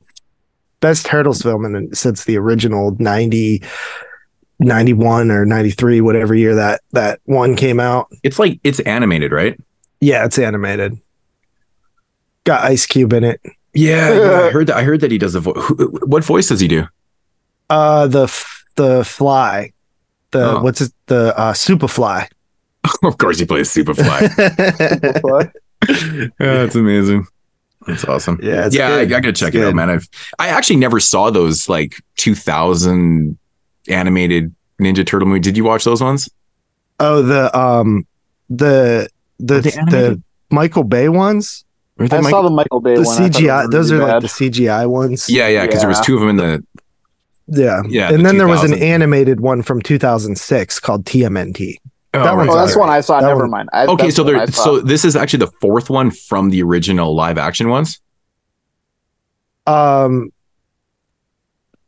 well, this is eh, this one. I think technically, so I think TMNT technically is a sequel to the original three because they do reference it, and then this one I think is like its own thing. Yeah. And those those other ones, the Michael Bay ones are just its own thing too. Yeah, they're. I never I never they're- watched it. So I, I I actually haven't seen any of those. It's crazy. I I started had a watching the Michael of the Bay original one, and that I like couldn't wore really- out as a kid. Oh Mhm. yeah, the first one, the very first one, is so good. I just watched Yeah. it this year, like Yeah. for like a. a The third one is so terrible, man. That prequel one. It's Turtles in Time type. Oh, thing. it's bad. It is so bad. No. Okay. All right. So that's gonna do it for the intro. Um, yeah, we'll be back with uh with some Tim Burton talk. All right. Yeah.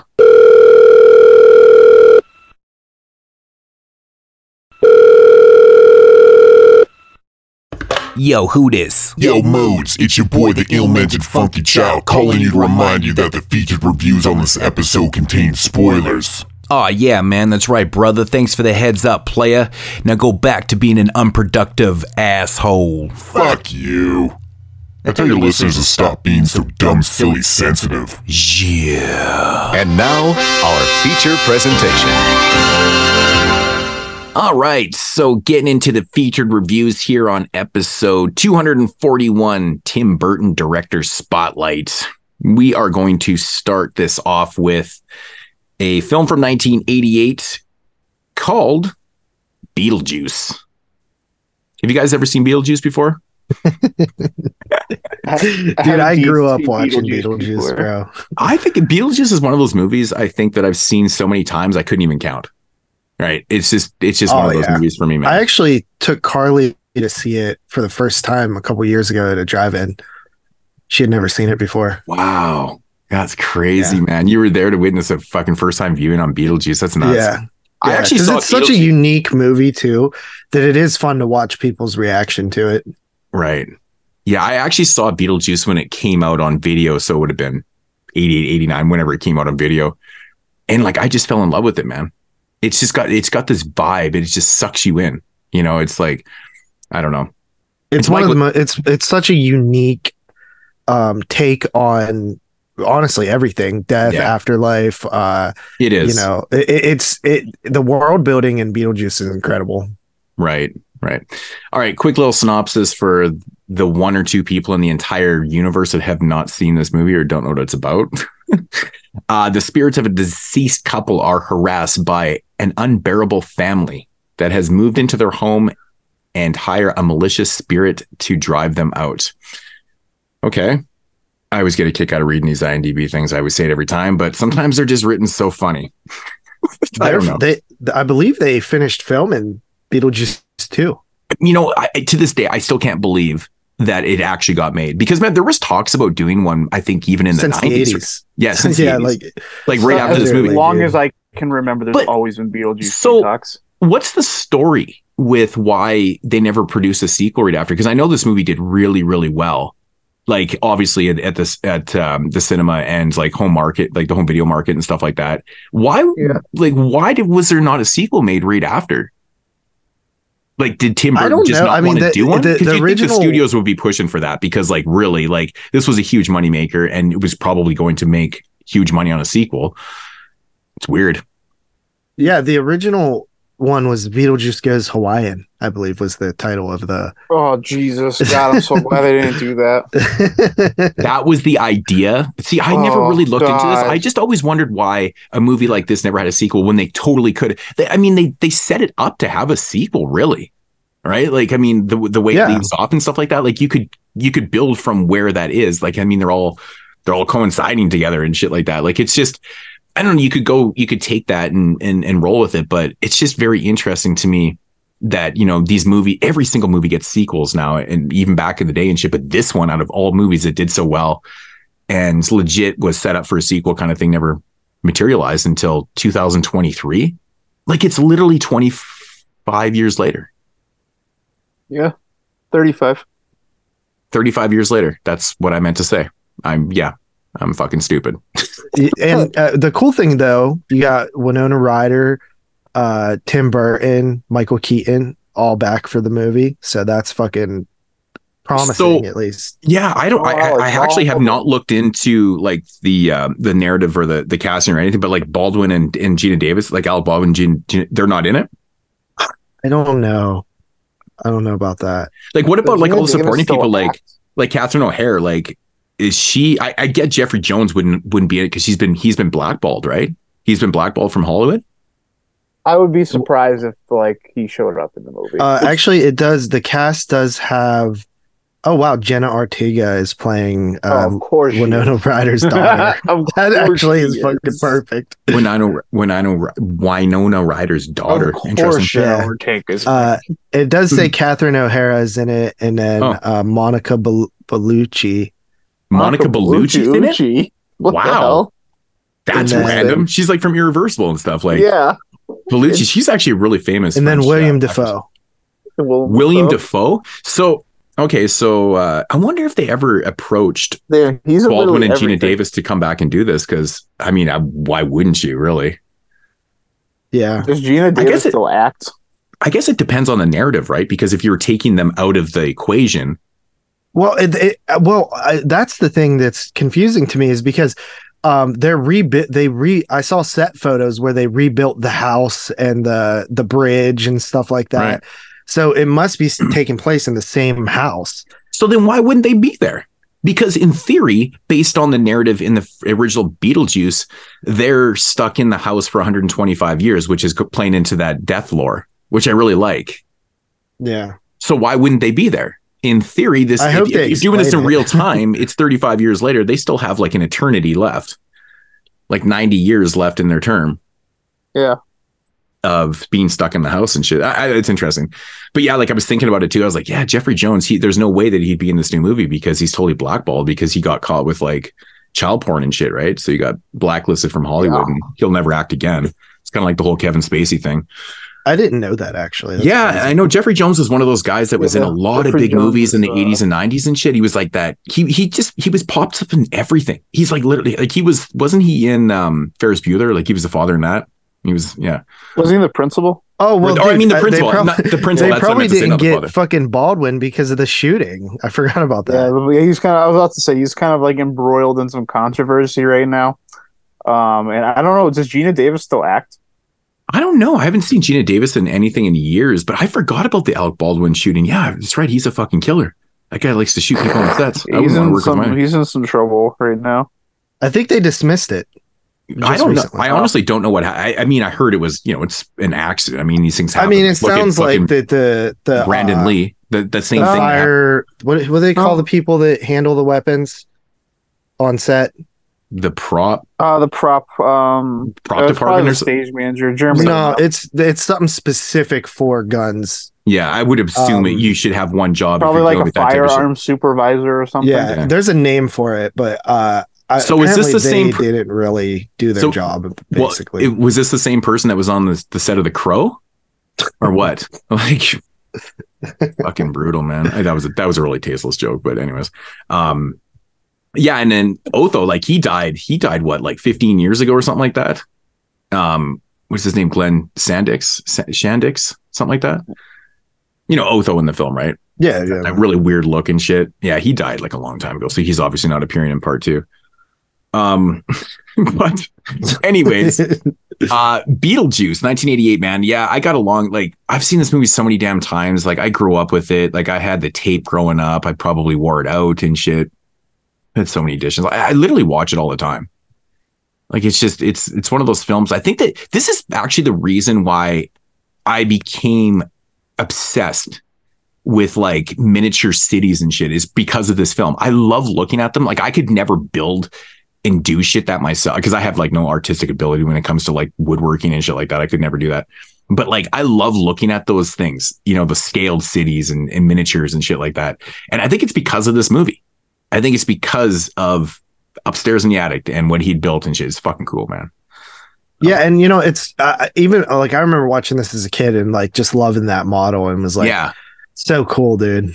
I just love the fact that like the way they do it, you know, like they die and then you know they're told that that they, they come back to the house and there's a book for the there's a manual for the dead and shit. And it's got they create this whole lore and stuff, and then and then they're told that they're actually in this house for 125 years and they got to do this and that. I fucking Well, even the about- creativity of when they try to leave the house, they're in a fucking like desert with these like sandworms is just Yeah. fucking cool, Yeah. dude. It's, it's like, like this weird like it's like this middle world that yeah, just only exists in death because you can't like that's what it is you know?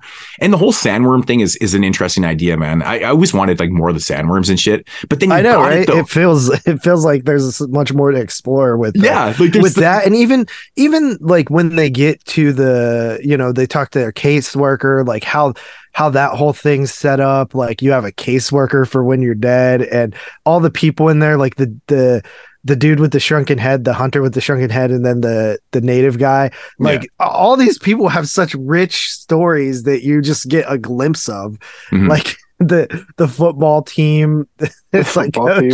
I, I don't think we i don't think we survived the crash coach I'm not your coach. He survived. i'm not your couch oh he survived But there's just Uh, like there's so many memorable scenes in this film. Like even with like the Day-O shit, like you know, with that song. Like I mean, I when I hear that, I just associate it with Beetlejuice. Oh, Right. 100%. Hundred percent, man. It's just like it instantly goes right back to that scene of Lydia like up in the air, and like it's just crazy. And I like the scene when the dinner scene. It's uh, it was one that always ingrained in my mind too. But like when they're trying to scare them off and shit, and like with the Mm-hmm. shrimp coming, like basically the hands or the shrimp turn into the hands and they grab the face and shit. But that whole scare scene, like there's a lot of creativity done with the song and dance and and just just a lot of thought put into like almost every scene and shit. But I I think really the big seller here is Michael Keaton as Beetlejuice. Like he creates this character Dude, that's he's so, so fucking funny. Bro. it's so it's so fucking funny, and it's like it's like almost kitty funny at times too. And he's like when he honks his fucking balls, and he's like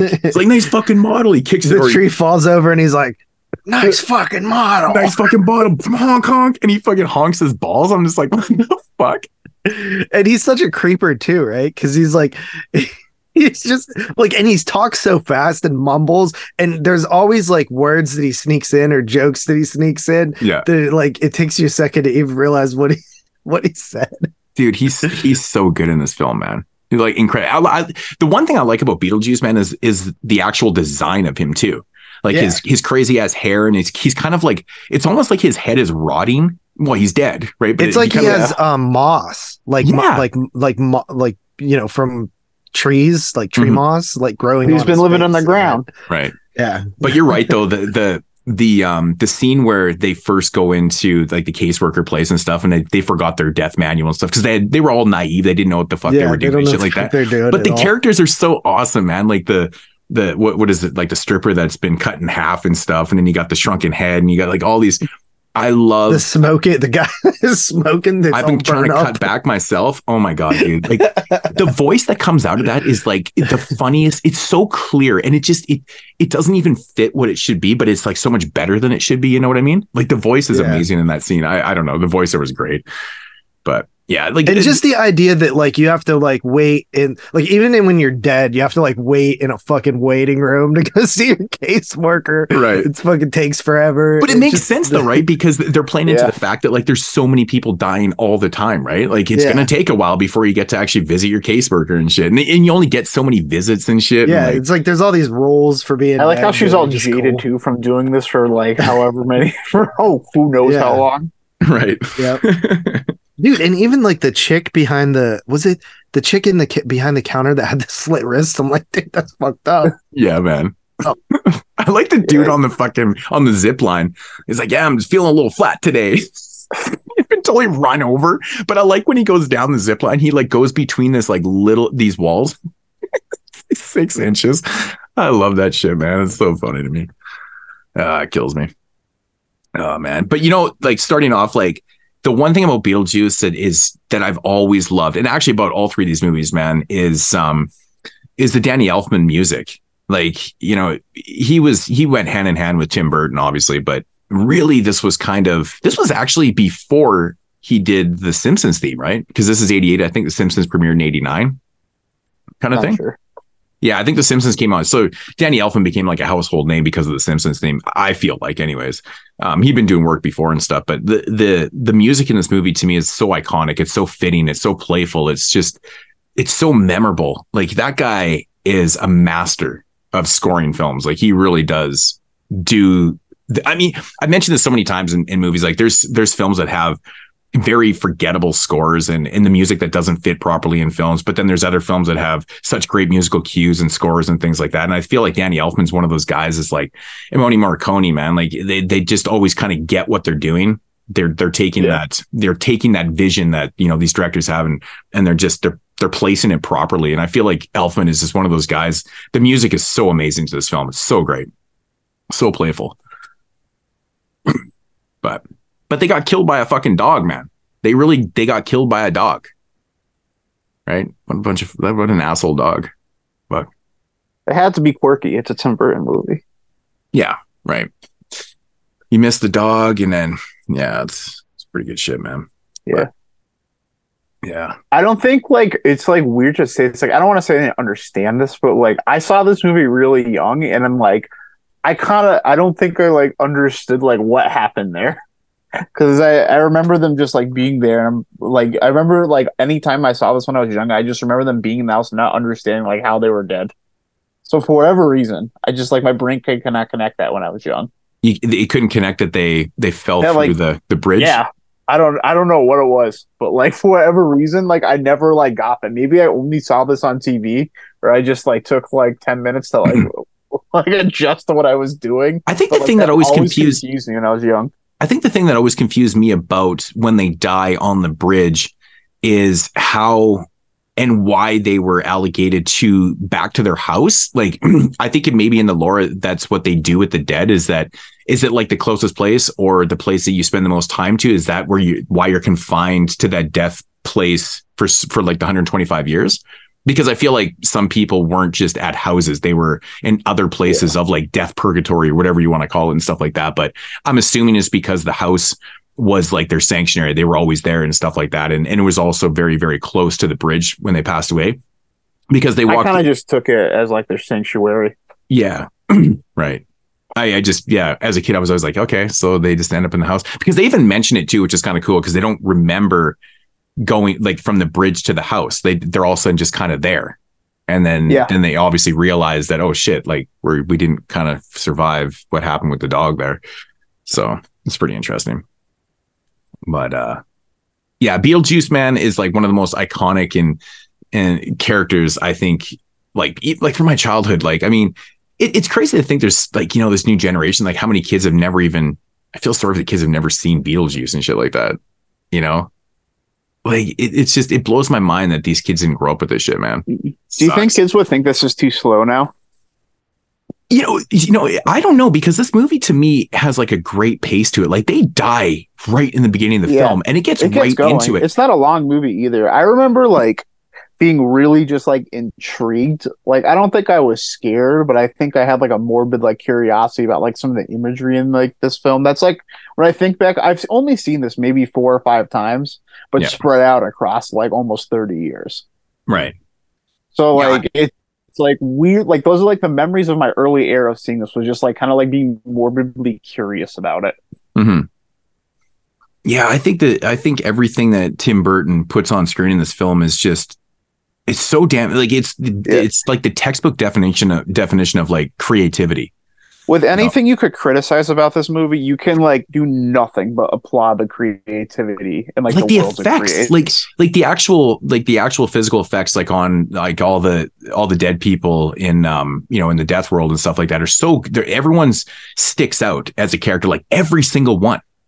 Yep. Right. Like they, they did the makeup on these people so, so well. And like, and a lot of the effects that are used in the film is like the dinner scene and shit like that. And, you know, like when Beetlejuice, um, when his arms grow and, and they turns into those big fucking hammer, big hammer arms and shit like that. And he, you know, he slams them through the roof and shit like all that type of stuff. Like it, the effects are like almost ahead of its time in, in this film. Like, I mean, it obviously had a budget and stuff it like has that. like a very like it's it's such a unique tone to hit, and that's like really where like like the the macabreness of like the themes in the Danny Elfman scores like really collide where it's like Mhm. so playfully dark and like that's like what you really get Yeah. like from like the scenes of the snakes and the arms. again this is a movie i feel like again you could probably say this about the majority of the movies from this era that are you know kid orientated obviously for adults and shit like t- too but Yeah. it's a product of its time because you couldn't make this beetlejuice movie today and sell it as a kids movie because No, if you, definitely couldn't. you couldn't because the imagery is a little bit too shocking and scary for the kids but it's not just the imagery it's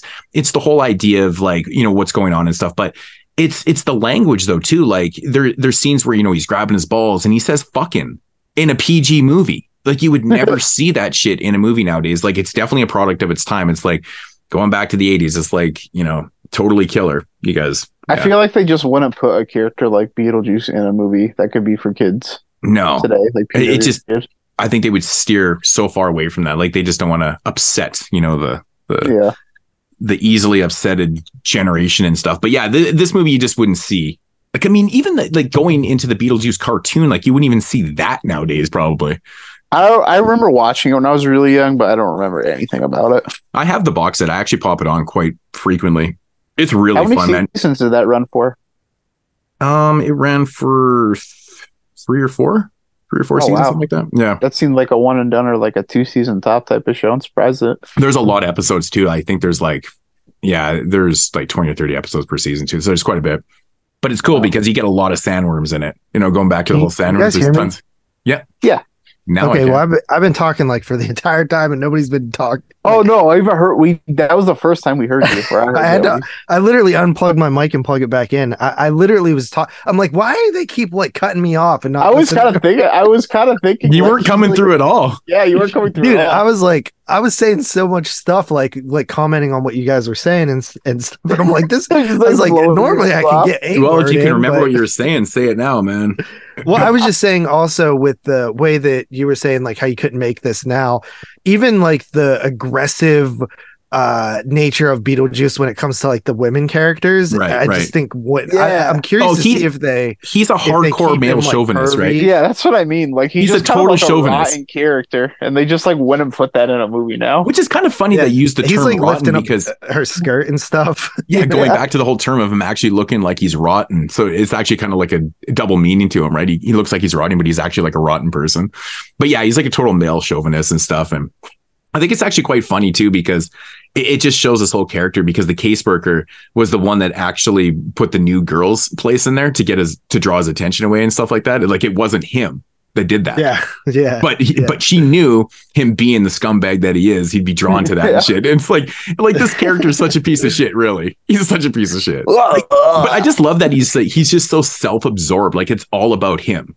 Right? Everything is about Beetlejuice. He doesn't give a shit about anybody else.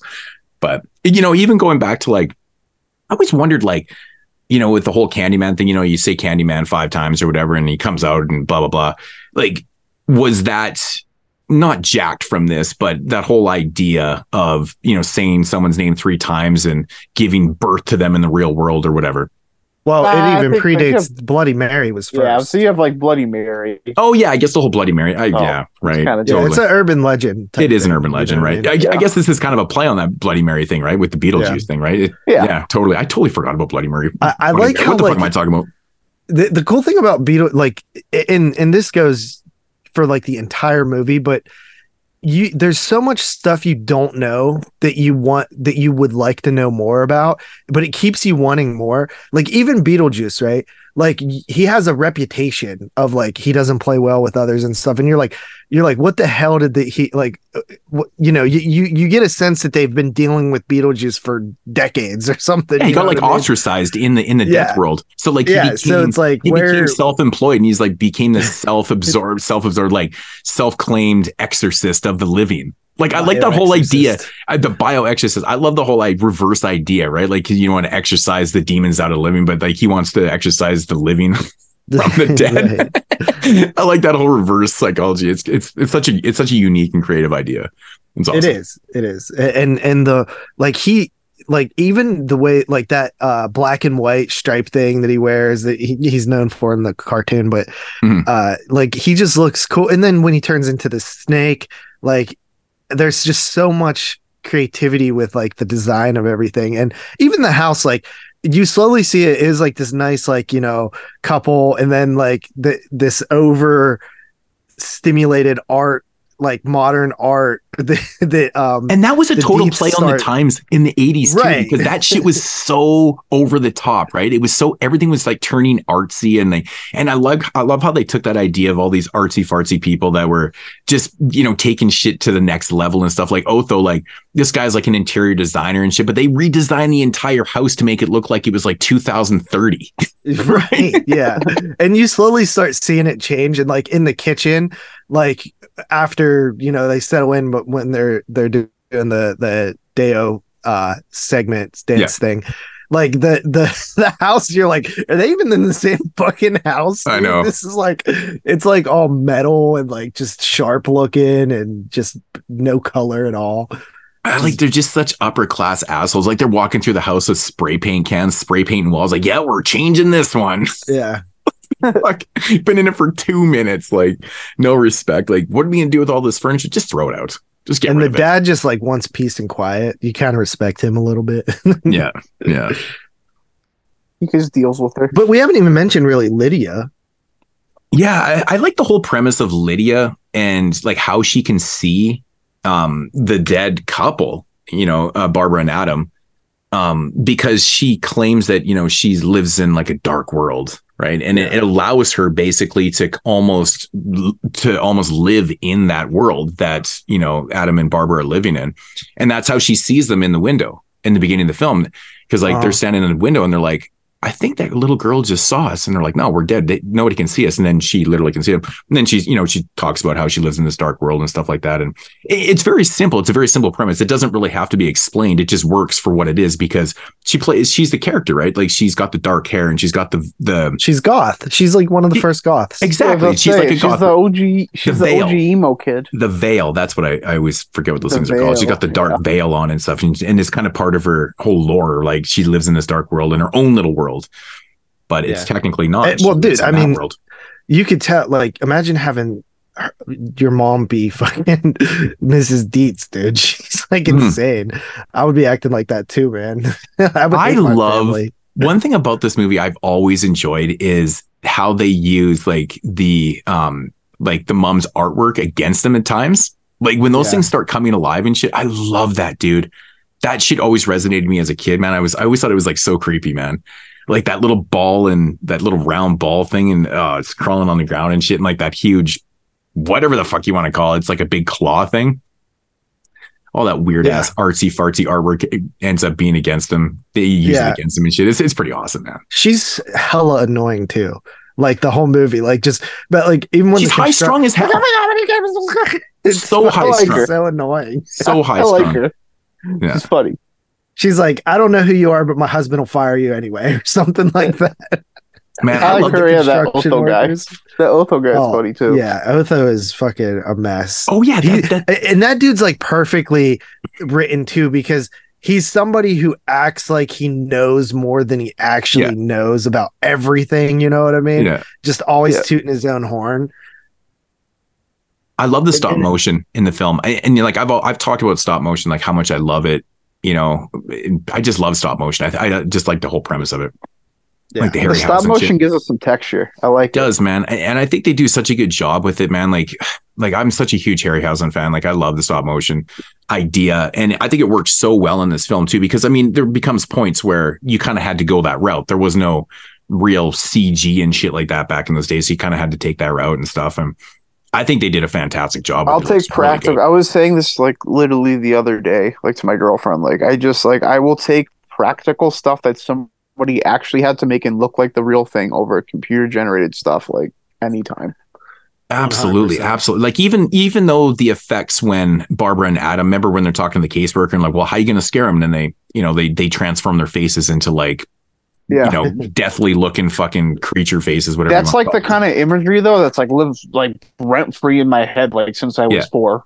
I mean, clearly, like when Adam pulls his face out, like you can tell it's like all that motion, and it, it is what it is. But it looked, it, it's still to me, it's got that charm that it's just so lovable. It's so likable. But the end result is the effects are amazing. They look awesome. Like they really, truly look pretty cool. Like If And, and it's, it's a it's a neat idea too that like to take to it's a neat idea to explore with ghosts, right? Because we've Yeah. only seen ghosts done like a certain way for all of cinema, and then this idea it actually like takes a like practical like does like look at what like uh, the other side of it you know what i mean because you always see it from the the human side who are in the house but this is from the ghost side and it's Right. it's just neat Yeah, I, I, I it, it still cracks me up like how like how simple the idea is. Okay, we're reading the manual here, and it says if you're in distress and in need of some, draw a door. And Barbara's like rolling her eyes, like literally. If you watch her in the scene, she's like rolling her like draw a door. Like that's ridiculous. Why would you just draw Yeah. a door? Oh, and then and then Adam he comes, oh, I forgot door handle. He draws the door handle, and then it fucking opens into like knock you know three it, times knock three times, and it and it opens up into like the death world, like this purgatory, whatever the death purg. I don't know what you yeah and then there's the room of lost souls or whatever which is like Dude, what I- happens to dead people that die it's like oh shit. One of my favorite things, I, I would probably say, besides the actual mini city or the mini town that he builds, like the model, I love that so much, and the designs and of the the the characters in the waiting room and stuff. Is the actual design of the um the hallway that they walk through to get to their case? Well, actually, they end up going back into the house, or but like you know, like that whole design of the the checkered floor. Yeah. Do you ever look at it like the way like everything's all crooked? and it's all like up and down and it's this way and that way like it's such a unique i like um design i just i it always gets imbr- in, ingrained in my mind. Like I, I i just love that the way they design that shit. It looks yeah it's so like cabinet of dr caligari style. it's so ch- yeah, it is. Yeah. it's exactly what it's probably uh, molded after. Probably, great yeah, I can see great that. comparison. Like an homage. absolutely 100% right. I never even thought of that but you're totally right on that. And it's totally um, molded right after that. But i love that shit because it trips you out right? You're like why are they walking down the hill? But it's not. It's just an illusion right? Yeah it's so cool. I love that shit. And you, oh here's the lost souls and here's this and that. And oh it's so it's cool. so rich. It just has so much interesting that and that's why like i think that a sequel could be really cool to explore more of that stuff if it if it works right? Mhm. i'm a little nervous for it because so much time has passed and i'm not sure if it's like you know if if, if burton's going to be able to cap recapture that magic. Um he's such an interesting filmmaker. Um you know he has he has a, like his films you know like edward scissorhands and then he has like planet of the apes you know like yeah that planet of the I apes much movie prefer the his films. Yeah. Yeah. Agreed. yeah I, yeah tim burton is one of those dudes man like he he just he really he focuses like again he focuses on the things that i love like aesthetics and you know designs and things like that like the the things that some people just kind of take for granted in films but i i really like watch like you're right like this beetlejuice is one a great example of a film that's so rich it has so much going on if you look in the background of every scene. There's shit going on, and it's just like it's one of those films where you could probably watch 50 times and not really see everything. You know what I mean? Because there's Yeah. so much shit that's going on. That's what really is so inviting about watching a film like this. You know, the re- the rewatchability, the replay value of a film like this is so high, and I feel like that's with all of his films too. Like even even like the Batman films and shit, right? Mm-hmm. Like I, I I like the idea of like what he was doing with those and stuff, and he's just a visionary. But then yeah, like mm-hmm. he does he does such odd movies. Like I mean, you know, years later, you know, he does Mars Attacks. yeah. Well, that and Mars Attacks feels like a him movie, whereas like Yeah, it feels like something like movie. Charlie and the Chocolate Factory doesn't. And It and feels that- like he would be a good choice for Chocolate and the Child, uh, Charlie and Chocolate Factory, just because like there's just so much craftsmanship, like we are like you're saying, Yeah. like the set designs and like there's just like he has a really like specific like auteur stamp and like a like a personality to his films, and that does like really seem like it could translate to Charlie and the Chocolate Factory, but I don't know what the disconnect was there if he was just yeah, trying It- to you're right. It does feel like a film with. that he would be. You know what it is, It's man? just like- it's be, I, I I think one of the biggest problems, like it's you know visually that movie looks pretty cool, and like as much as I love Johnny Depp, is like he's a great character actor. He does so many good characters, memorable characters. Obviously, Edward Scissorhands. Scissorhands. He's just you know he's done so many. Um, his version of like Willy of Willy Wonka, like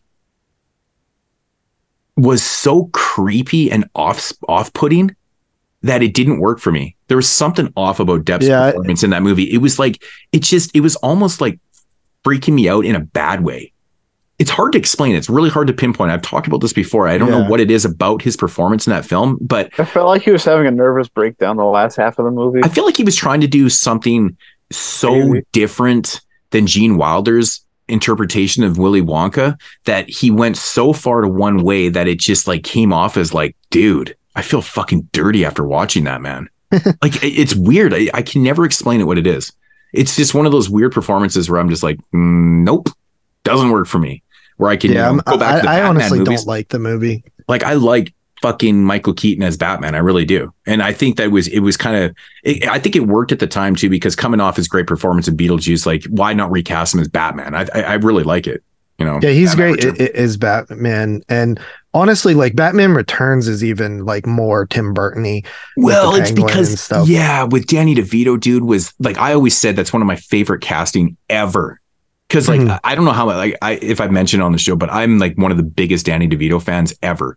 Like I think he is truly one of the funniest dudes ever to grace Hollywood. That guy is so fucking funny in everything, and he's so creative, and he's a great writer, and he's a really dark fucking director. Like he did Death to Smoochy, like he directed that movie. I love that movie. That Yeah, dude, so like he's he fucking he does such crazy off the wall shit. Like so it's it's always sunny in Philadelphia. Like when he joined that show, dude, that became the funniest shit ever. He was the best. He's Yeah. the fucking best thing about that show, man. Like Charlie's funny, but fuck me, man. If Danny DeVito is the funniest Frank shit ever in that movie, so good, or in that TV show, is so great. Um, but uh, yeah, Tim Burton, man, fuck, he he's you know, I mean, in years, I haven't actually seen a Tim Burton in a movie in a long time, man. the last what- one I seen was Charlie and the Chocolate Factory, I think, because I I don't think I watched Alice in Wonderland or Sweeney Todd. I never watched Dark Alice in Shadows. I actually like the Oh, I Sweeney saw Todd Dark version. Shadows.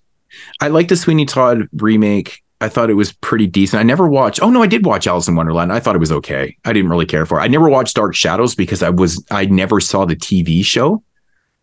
So Isn't there like I, 300 episodes? yeah, dude, it's, it's it's it was like literally like a fucking like a horror um draw like one of those like Days of Our Lives shit or something like that. I think that's what it was.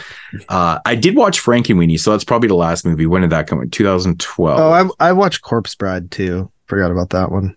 Uh, yeah, Corpse Bride. Yeah, that was in 2005. Yeah, Corpse Bride's fun. Yeah. Charlie and Chocolate Factory didn't like. Big Fish is fun. Um, I like it. Um, Big Eyes and then Dumbo. He also did. I didn't. see Yeah, I never of saw those. those. Never saw those. Planet of the Apes. I thought was terrible. Dark Shadows was the last one I saw. Ed Wood is just such a masterpiece, though. That movie. But if I mean Beetlejuice two, hopefully that brings him back to his like more his type of m- movies. I Yeah, don't I- like. I think I don't like when he does projects for like, you know, like Dumbo or something like stuff that already Yeah. exists. Like Yeah. Well, but then again, Sleepy Hollow and um Sweeney Todd. Well, Alice in Wonderland, existing Dark things. Shadows, like these are all based on things. Like he's done a lot of projects that are theoretically not original pieces, right? Like, I mean, yeah, he, well, he even did the Batman. Batman movies. Um, I feel like he just doesn't get full creative Planet of the control on these movies, and that's why like you know, most of don't. his movies are actually like based off of something else. It's crazy. Like more of them are unoriginal than his actual Yeah. original pieces. It's crazy when you actually look at his filmography. Fuck, never really thought of it. yeah, that. I think you're right, Tyler. I think when he has like full creative control, they turn out a little bit better. Well, of course, because Tim Burton is a visionary, right? Like he's an artistic person, so you you have to give those type of people because their brains work differently, right? You can't have someone telling somebody that's I don't, for lack of a better term, not self-absorbed, but Tim Burton kind of lives in his own little world, right? Like a lot of art, arty, uh, like artsy people, right? You can't tell someone that's you know an artist how their painting should be, right? It just Yeah. doesn't work like that. And if you try to, then it's going to turn out a fucking mess. It really is. You got to let artistic people explore their creativity, and I think Tim Burton is that that that person that needs to have that full creative control for the product to come out the way it should be. So, yeah.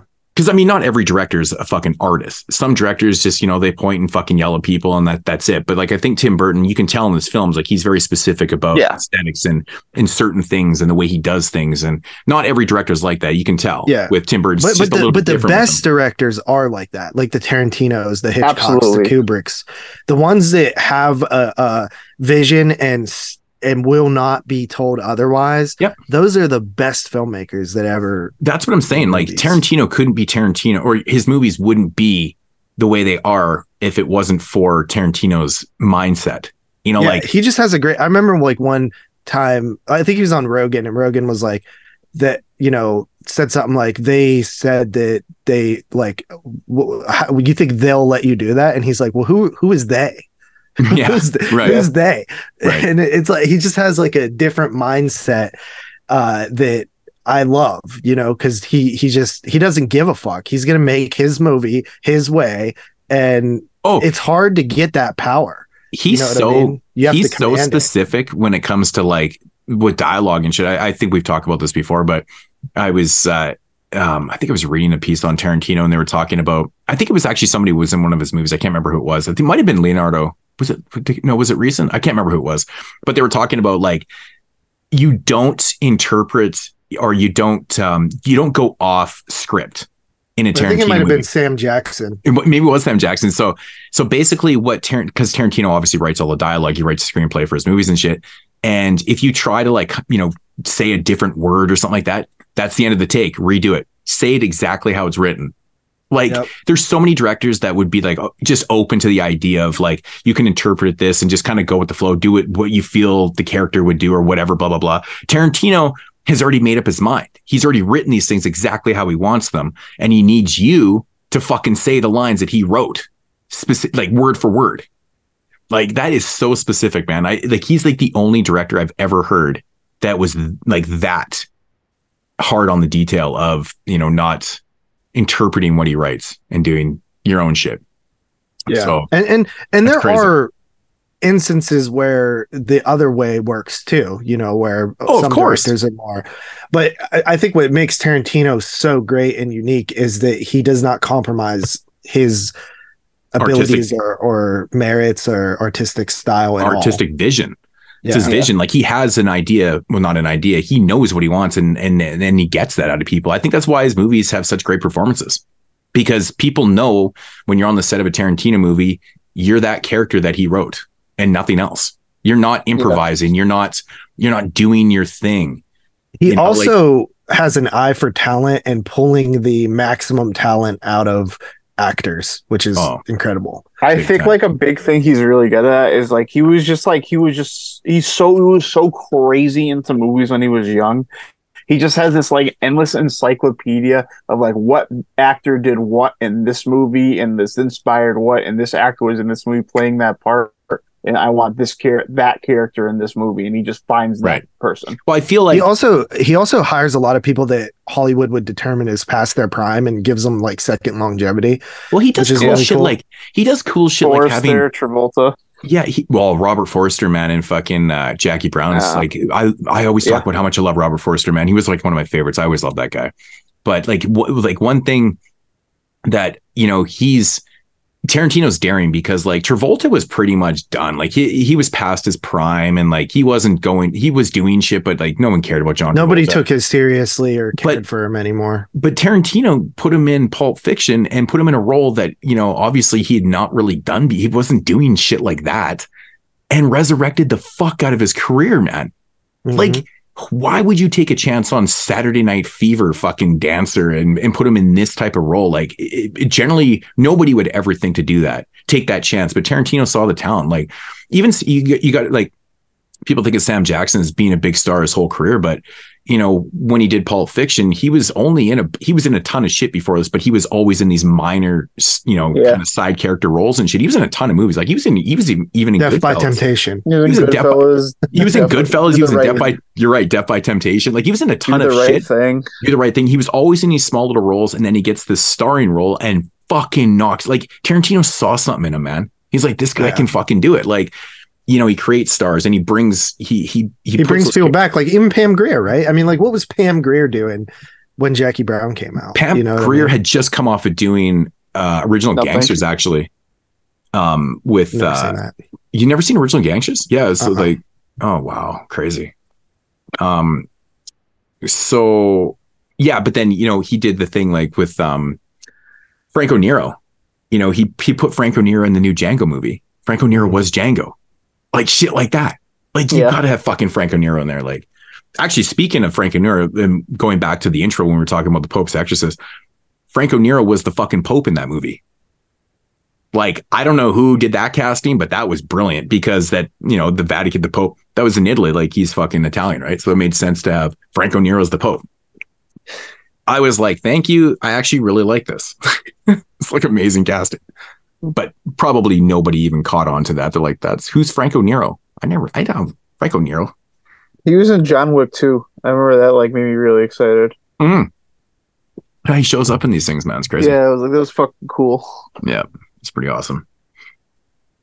But uh yeah, Beetlejuice. Beetlejuice, Beetlejuice, man. What else do you guys gotta? I mean, really, we could just talk about the whole movie scene by scene. I mean, there's just, I think, I feel like every scene in the film is memorable. Like, there's nothing Yeah, about this movie. But I was a like, lot of things you like, yeah, memorable sequences for sure. Yeah. it, it's just, it's such a perfectly paced movie. Like I said before, like they, you know, they die in the beginning of the movie and they get right into it. They get right into the whole, all these characters. There's, there's quite a bit of characters in the film. and everyone seems to have like nothing seems to be taken away from anything in the film too like everything kind of fits in perfect it's written in perfect sequence fucking music everything about this movie is is perfect in my opinion um it's just such a it's such an iconic film Mhm. i can hear the music in my head right now it's just like oh yeah yeah it's amazing damn dog but uh what are you guys' uh other thoughts on Beetlejuice. Got any stories of? No, I mean, I just I watched Beetlejuice growing up on VHS all the time, and yeah, and uh, you know, I have it on 4K, and uh, just a big fan, man. Yeah, it's you know, you know, going back to the whole Tarantino and casting and thing. Like this is a great example of casting so many. I mean, I mean, Alec Baldwin in 1988 was he was he a big name? I never, I never really actually thought of it. Um, I don't know what else he was in. Yeah, like in 1988 because he was like the skinny Alec Baldwin. Yeah, I didn't even r- realize that was him until like way later in life. It- It's it's amazing how those glasses totally like yeah, dude. it's the Superman effect, right? It's the Superman effect. You know, I just Um, I don't think I'd ever seen him like that young. I'm looking at like stuff I've seen him in, and yeah, like he had no good. I haven't seen. I can't find like a good movie I've seen him. Oh, that even came after Beetlejuice. Yeah, like this is like the earliest movie I've seen him in. Yeah, you know what? This is probably this is his first starring role. Yeah, Looking at his this is probably filmography right now, he did a bunch of TV shit. Like he was in like a TV movie, a bunch of TV series and shit, just in the early '80s. He was in She's Having a Baby, crazy. Obviously, as a minor role or something like that. I've seen that movie with Kevin Bacon. Yeah, so he was to answer your question. No, he was not big at this time. No, Yeah. so he wasn't. So like you This know, was, uh, again, good casting. It's good casting because he's good in the film, and I, I don't even know about Geena Davis. I mean, I'm assuming that she was in shit before this too. Obviously, She was weird at um. Well, she was in The Fly, so that's kind of big. right, Um, right. Two years prior to this, yeah, Thel- yeah, 76. Thelma Louise was after this. Yeah. was a League of Your Mm, Own yeah. after this. It was after this. That was 90s Yeah. also. Yeah. but yeah, Catherine O'Hara, who was a pretty big name at the time, even in 1988. Yeah, Um, she was. Um, she had just. I think what was she in? Um, like she was in CTV and stuff like that, right? She was in After Hours the year before this. I think right. The Scorsese movie. So she was in. Well, Geena Davis was in Tootsie. So yeah, Geena Davis was a big actress. Yeah, right. right. Tootsie, right. Oh, crazy. I forgot about that shit. Wow. Yeah, that was a big role for her. Yeah, see, I always knew her from like SCTV and shit like that. Catherine O'Hara. I didn't know her at all. Like, oh, well, I always only knew her like as like the mom from Home Alone until I started like watching like Yeah, I other don't- stuff like in the eighties. Like I don't know, like SCTV, like in Canada was like it was always in syndication because I was like on the seventies, and I think it re. Let me see, they redid it. SCTV network, yeah, it was there was a series in the early eighties too. So, but the, it was always in syndication up here, right? So I always knew her from all the from SCTV and shit. So, oh, she did a voice in Rock and Roll. That's cool. After Hours, that movie's fun.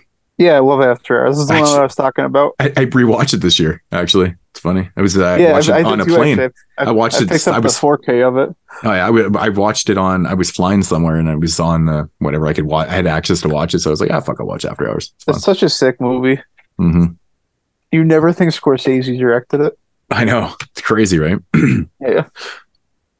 All, all those Baldwins, I, I get confused by them, them guys. There is a lot of them. It seems like when you think you know all the Baldwins, another one appears. They're like, "How many fucking Baldwins is there?" There's Yeah. Stephen Baldwin.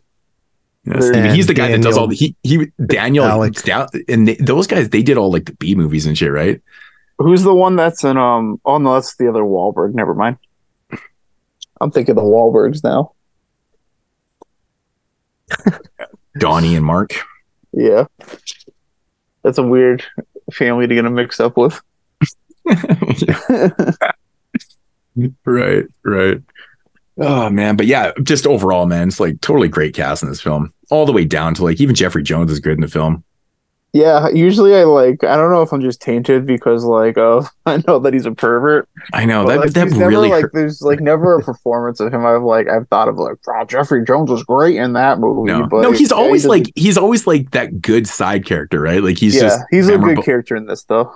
He does a good job. Well, he's actually in uh, Sleepy Hollow also, yeah, I like him in that too. He does a good job in that too. I can't hate.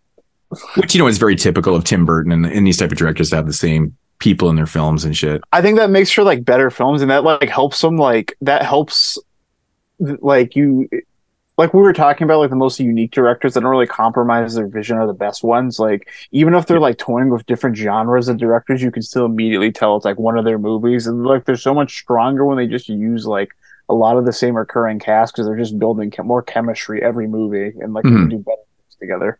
Right. But I gotta say though, man, when uh uh the scene in the waiting room at the end of the film when Beetlejuice fucking steals he's like, all right, looks like I'm next. Yeah, I'm next. And ah, he shrinks his head. I like when he asked, he was like, You do this work? It's That like- shrunken head thing definitely freaked me out when I was younger. yeah, dude. the, the character with the shrunken, it's like the creepiest looking fucking thing ever, man. Yeah. Like his I eyes are like so that buggy. Freaks me out. And it's just the And- eyes that are moving, like the whole body is just still, and it's just these eyes that are moving. I'm Yeah. like, I'm like, that freaks me out. And then like when they like morph their when like they try to scare it when they like morph their face like in the claymation that freaks me out too. right. Yeah.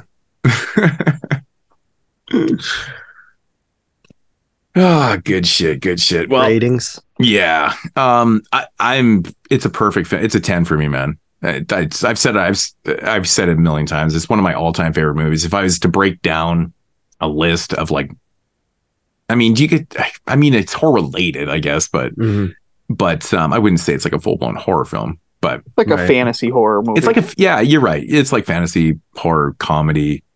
It's got a Yeah. bunch of different elements to it, but but anyways, uh, either way, if I was to make a favorite list of film, Beetlejuice is on there for me.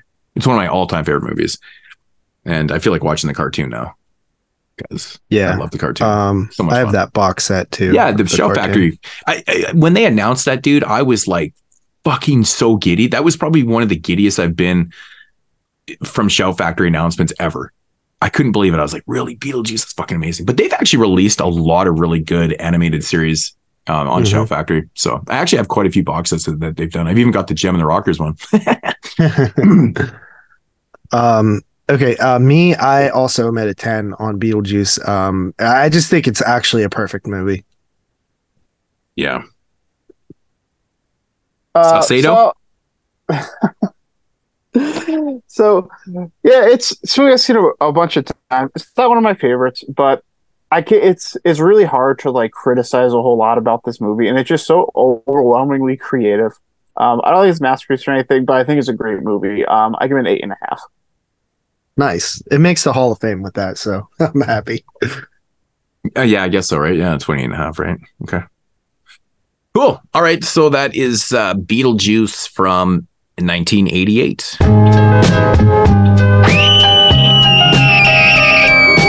42 shots. All right. So moving along with the second feature from 1996, we have Mars Attacks with Electric Gats. Oh, I'm totally going to sample that for this. That hmm. ASAP Rock. I just, that's awesome. I totally just, yeah, that's, that's amazing. But yeah, so Tim Burton's Mars Attacks in 1996. Uh, did, oh, did you watch this for in prep for the 96 show? I did. I don't remember if I did or not. I, I'm, I probably did because I had like You probably did because there wasn't a lot of shit to watch. Right, right. 96 at the time was like very slim pickings and shit. But yeah, I remember I had like, I actually bought the UK Blu-ray uh, a while back. Not in, not in prep for this or whatever, but I bought it and I had, it's had it still sealed. And so I like the artwork on the, the Blu-ray, but it was like five bucks, It was literally five bucks. But I had like the old snapper case DVD for this. That's how fucking old my DVD was. It was crazy. But, um, but Mars Attacks, man, Tim Burton's Mars, Mars Attacks, uh, again scored by Danny Elfman. Um, you know what really, you know what makes this movie work, and I kind of mentioned before, is the eclectic cast. I think if you know, if you you do this movie with like a bunch of unknowns, it doesn't work, does it? No, not at mo- all. I don't think it does. I think what sells this movie is just having all these highly familiar faces and very A-list actors in this film. Like this is jam packed with fucking, you know, A-list and well-known actors and stuff. And I think that's what really makes it work. And I think that's what what makes the comedy work too, too, because like in like almost nobody lives in this movie. And we'll actually get to that at the end of the film too. But it's it's really funny like how Tim Burton's just like, okay, this is what we're doing. We're gonna hire all these fucking big names, and then we're just gonna kill them all. I love that Yeah. idea. That's like what I really love about this movie as an adult is like it's just like it's just a bunch of A-list actors and they just said like are you're all gonna play a ridiculously like uniquely quirky character and you can just do whatever the fuck you want and just gonna we're gonna have a good time. I know. I I mean, you, you know that some of these guys were only on the set for like a day too. It- It's really funny. Um, Yeah. Like I'll start with the quick little synopsis here. Earth is invaded by Martians with unbearable weapons and cr- and a cruel sense of humor. I guess that's kind of true. Um, so like, I I just it, it's so funny to me. They're like, but why did the aliens attack? Like, Because what's your fuck it. they just said fuck it exactly there's literally no fucking reason for it like i love the fact they come to earth and then they pretend like they're going to be friends and they're just like ah we're going to fucking shoot everybody. They noticed that we were on their planet and they were like we're gonna go like who? Like oh okay. And so they I went think- found us. They're like get the foot like we're gonna get them before they get us. i swear the first time i watched this was probably around the time it came out. And i didn't like the i was not a big fan of this movie. I'll, I'll admit it. I was not a big fan. I was like so excited for it because i remember the trailers back in the 90s when you watch trailers on tv whatever. And i was like my god this movie has so many people in it it's crazy it's going to be so much fun and then you watch it and you're like uh, okay whatever it is what it is i was so disappointed with this what is your guys' history with this like were Um, you So I remember back in 1996 when and this was the TV spots for it. I do remember those. Yeah. And I think I want to say I rent we rented it a couple those. After maybe a year or two after it came out, Yeah. and I didn't get it. I didn't like it. Was a, I thought the aliens looked cool and and were neat, but I wasn't really into it. And then when I watched it for '96, I didn't really care for it too much either. Yeah. Uh, I mean, I gave it like a a six or something like that, but Mhm. um, I think as an adult now, and you know, it, even becoming more familiar with a lot of the characters in uh, the actors in this movie, Mhm, mhm. I think I appreciate it more. Whereas even back only 10 years ago or whatever, when we did 96, I wasn't as familiar with a lot of, I, I didn't even probably know who Pam Grier was back then. You know what Mhm. I mean? Like I probably knew of her, but I didn't, I hadn't seen Coffee and Foxy Brown and all those films.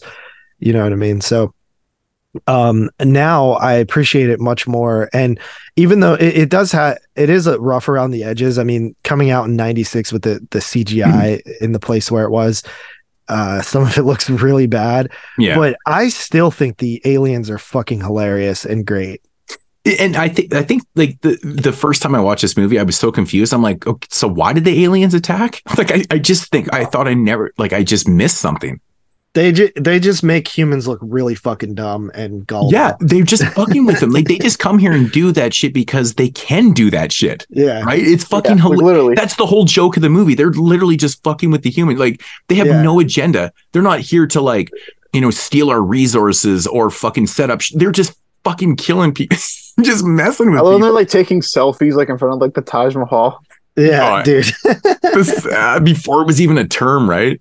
That's so funny. yeah That's so funny. But yeah, man, this movie has such an incredible cast. So Jack Nicholson plays the president. Uh, Pierce Brosnan plays. he actually plays two roles Jack Yeah, and Nicholson. Art Land, the casino owner. Right, he does actually. Yeah, that's right. Uh, Pierce Brosnan plays. He's like a professor, like a science professor, whatever. Sarah Jessica Parker, which we'll talk more about later, which I think is that Tim Burton's sense of humor, in a sense, also what he does with her character too. I think it's really fucking funny. I think it's actually one of the funniest gags in the whole movie. Um, Annette Bening is in the film. Glenn Close plays the first lady. Her death is absolutely fucking hilarious in the movie. It kills me. I, I laugh so hard at this. Danny DeVito steals the show in his like four scenes that he's in the film. oh, Tom Jones, can I get an autograph? Tom Jones, you're awesome. just like, just starts like gyrating. He's so fun. And I love the fact that Martin Short plays the press secu- uh, secretary. And he's such a dirtbag. He's such a piece of shit. He's like out in the town looking for ass and shit. it's like hilarious. Like Martin Short. Like, come on. Uh, Michael J. Pot, Michael J. Oh my Fox. god, dude! I had I had to pause. I was laughing so hard when they opened the like that secret room. He was like, "We call this the Kennedy room." I busted out laughing. Oh, yeah. so fucking hard. There's a lot of little jokes like that in the film, actually. Uh, Michael J. Fox plays a like a reporter in the film. Uh, Rod Steiger's in the film, which we, we talked about him uh, in the 1980 show. He did the the movie Wolf Lake, and he plays like General Decker, and he's just like batshit hardcore fucking army general. It's it's he's my hilarious. favorite character. He's my favorite character. He's It's so the fucking it's the per, it's perfectly casted, isn't it? Yeah. It- Like Rod Steiger, he had to play that role. Tom Jones plays himself in the film. Natalie Portman's in the film as the uh, president's daughter. Uh, fucking Jim Brown's in this movie. That's Yep. pretty awesome, man. I think Jim Brown. Jim he was in original Gangsters in the same year, '96. I think he was in that. Yep. Uh, with uh, that was directed by Larry Cohen, which kind of made sense because Larry Cohen started his career doing black exploitation films, right, like Black Caesar and stuff like that, and and he came back and did that film with Jim Brown and uh, Pam Grier also was in that film. Mhm. So they were they they did a couple films together that year. Uh, Lisa Marie's in the film. Uh, Pam Grier, Jack Black, Jack Black plays. Dude, I didn't even know that was fucking Jack Black Because until he's I was all looking at skinny with a shaved head and shit. And he plays like this. He plays like this hillbilly. Um, Yeah. He's he's part of. He's in the army and shit. And he goes set up shop and fight against these. Uh, oh, it's funny. It's pretty damn funny. But yeah, like I think there's a few more people in the film too. But um, a lot of recognizable Christina faces. Applegate. Oh yeah, Christina Applegate plays just a hot chick. She's so hot in the movie. Like she's so hot. Yeah. it's amazing. Yeah, it's right. Christina Applegate. Oh, she, the she gra- not- oh, the grandma in it. This is actually a funny story about her. The grandma. Oh in yeah, it, yeah, yeah. Well, actually, the parents, was- Jack Black's parents, who are they? Like they're they're oh, fuck, I can't remember their names, but I can't remember who his parents are, but I think like one they like they seem familiar. yeah, they're But totally anyways, they're in uh, lots oh, of shit. the, one of Pam Grier's kids is Ray J. Is that fucking really? I swear to God, one of Who's- it's so. Oh, random. Ray J, the R and B they can- singer. Yeah, like Shut the up. It is. Kardashian. Ray It J. is. Yeah. It is Ray J. Holy fuck! I didn't even think of that. oh my god, it is Ray J. Wow, like, dude, I've seen this movie like fucking at least a handful of times. I never even re- clued into that. um, I the also didn't know grandma. that Ray Oh, yeah, J was fucking- Snoop Dogg's yeah. cousin. Um, uh, the dad is uh, Joe Don Baker. That's right. uh, the, the grandma. She well, she's also she's like the the server, the um, the caseworker in Beetlejuice. And oh, um, right, right, right. I saw a movie like about a month ago with her in it when she was like 25 years old. Crazy. So it was like nuts to see her like as an old lady like that. Yeah, because she started acting in tw- 1927, bro. Yeah, I watched the movie with he her was- in it from, from 1936, like Huh. about a month ago, and she was like 25 years old in it. Wow, that's crazy. Yeah, that's uh, Joe Don Baker as Richie's dad. That's that's the guy I was trying to think of. Was it the Fritz Lang film? Yep, Fury. She did Yeah. a Hitchcock movie that same year. Yeah, you got you guys know who Joe Baker is. He's in fucking everything, man. You, you- like he's yeah, he was Jack Black's dad in the movie. I re- yeah, I recognize his parents. Oh yeah, yeah, I definitely. This Oh is, um, man, if you look at his film, like that guy's been in uh, fucking tons of things, man. Like tons yeah, that's the of guy. That's seen. the guy in uh, Joe's Earth. That's like, he's like, ah, like home where you make it. I always remember him. He was in a couple Bond movies. Like he was in the, he was in Goldeneye and um, The Living Daylights too. He's in Cool Hand Luke. Is he really? Yeah, he's in Cool Hand Luke. Dude, you we could literally go on with every actor, be like, they were in this, they were like, Dude, like I he's could, so I could have much- got on so for like many movies I've Rod seen. Steiger. Final thi- thi- Justice, this movie Wacko, itself Joysticks, has fucking Fletch. probably made uh, six degrees of Kevin Bacon ten times easier. Oh, dude, you could Barbe you could Schroeder's on and French on and president. right. Oh my god. Yeah, Lucas That's so is uh, Richie Norris. He's the the brother. Yeah, it, it it's crazy, man. But I just okay, like the way like some of these pe- like Michael J. Fox's character, like he fucking dies off pretty quick and shit is pretty funny. But man, when Jack Black gets killed, man, I I fucking I bust out every single time in that scene. I scene, man. surrender. I surrender, and he fucking just zaps him. I Oh, love so- that. I love that they just when they sh- get shot, they just literally fucking like disintegrate. Yeah, Yeah. it's it's cool, man. I was and like, did you know that this movie was based on trading cards? no, yeah, I, I, I read that. I read that, and I was like, I have no idea what that even. yeah, there was there was these trading cards called Mars Attacks in the in the 1960s. Um, that Oh, really? basically were just like trading cards of like Mars and like spaceships like destroying the Earth and shit. And the funny, the if you look up the Mars Attacks cards, the aliens look the same. really. That's so sick. I think Yeah. I've seen the cards and like you just kind of like, uh, like struck that from the crevices in my memory. Because I can like picture the cards in my head. Ah, fuck! I love when fucking Glenn Close gets killed, man, by the by the uh, uh the chandelier. What, what president did they say that was? It was like the Nixon chandelier or something. I don't know. Oh, it was the Nazi. the No, it was Nancy- like it was like Nancy, oh, the, like Nancy Ooh, Reagan chandelier. Fucking yeah, and then she was like, was like we might like we're, they're not eating, they're not having them over. It was like we might have to do this type of thing. And she's like, they're not eating on the damn deer in China. right. yeah and i like when the the like the jack black's family is like just thinks that the like aliens are like just like fucking pussies. Right. it, it's just and it, it it's it makes fun of like that type of american so much and it's funny. Yeah, it's very uh self-deprecating in terms of like the american culture and stuff. Everybody's like just over the top and yeah, it's like just a relentless satire. Yeah Oh, it's just constant, man. It's constant. Even like with the Mount Rushmore scene where they changed it to the alien face, like, oh, we can just do this. We can just change this up. Yeah. It's like fuck, it's hilarious. I like that the way they used the Godzilla the Godzilla sample in the film too. That was pretty cool. That was pretty neat. I was But, like the perfect age when this came out. Like I saw it like right when it came out on video, Mhm. and like it was the perfect come out where like I thought it was hilarious, and, but it was like almost a little scary that we wanted to keep watching it. That I probably watched this like fifteen times and like showed it to Damn. everyone as a kid. I remember I even showed this to like my grandma when I would have been like six years old, and she thought it was hilarious.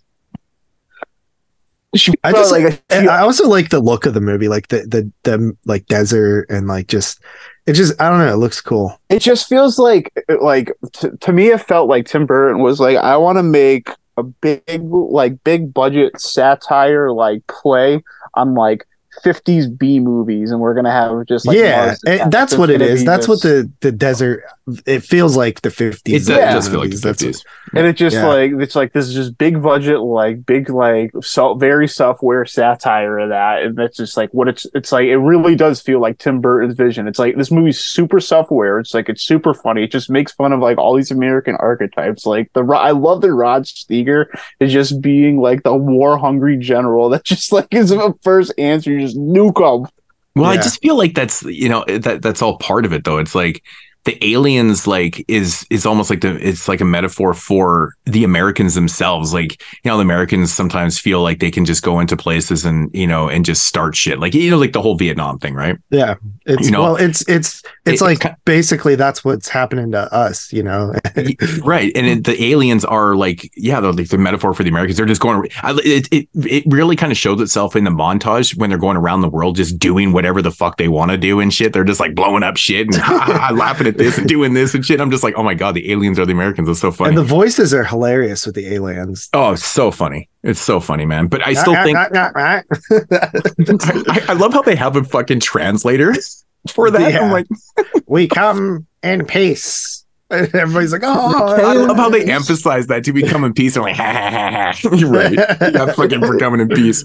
But I still think I still think the funniest joke in the film, man. So back in the '90s, man, there used to be this thing with with Sarah Jessica Parker that like her face looks like a fucking dog, like she's got like a dog face. And the fact that Tim Burton put her fucking head on a dog body, I to this day I still think it's like one of the meanest, funniest jokes I've ever seen. do you think there's like a part like there's some possibility that she didn't understand it was like a dig at her like I don't.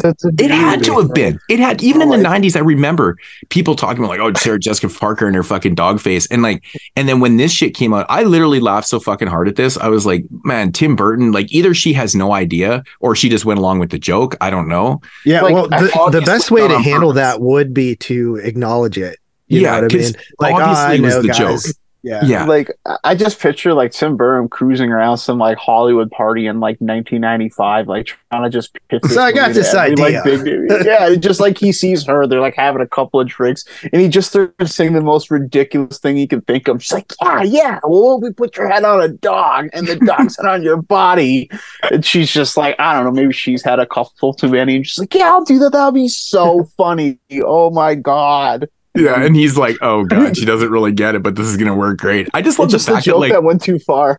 yeah, I feel man, like, like this movie didn't come out at a time where people understood or appreciated what it was doing. right.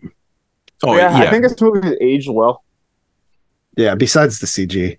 yeah. Some of the CGs, Yeah, but, whatever, like, but that almost it almost works to its charm to me because it's like supposed to be a play on these like 50s movies That is true. that like look like shit now and they look like shit in the 90s yeah.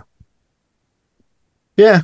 I just love that like the aliens are funny though because like you know the whole changing of the heads and bodies and stuff like with the dogs and and then with uh Pierce Brosnan's character like they they literally like detached all his limbs and shit and they're just like in limbo but like there's no real purpose to why they're doing this shit they're just fucking with these people they're just doing it for this fun they're just totally because they it can. for fun. It's so funny to me, man.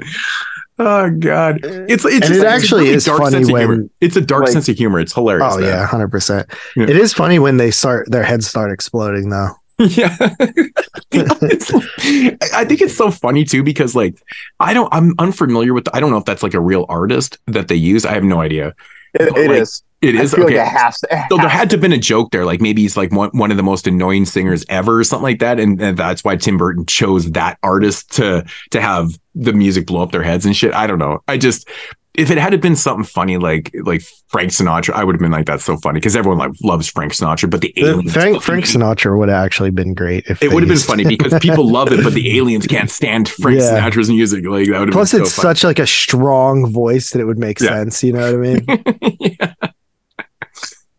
Ah, fuck, that's hilarious, man. oh shit! Thanksgiving TV spots are on that. it's too bad that they didn't use the Tom Jones, like Tom Jones music because they had him in the film. It would it would have been awesome if it was him and you know, the song that he has to sing 10 million times in his fucking career to blow up the aliens' heads, man, because they had Tom Jones, right?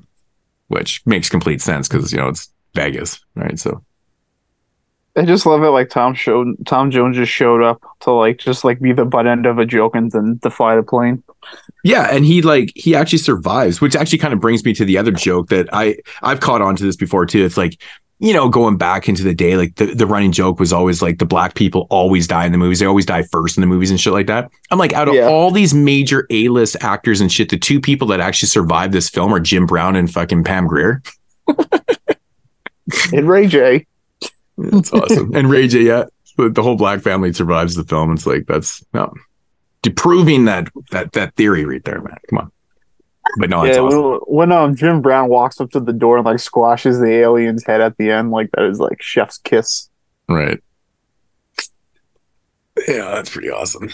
Yeah, it, it's a silly fucking. It's just an entertaining watch. It, it rips by though, man. Like I was watching, all of a sudden I was like, "Holy shit, that thing's already done."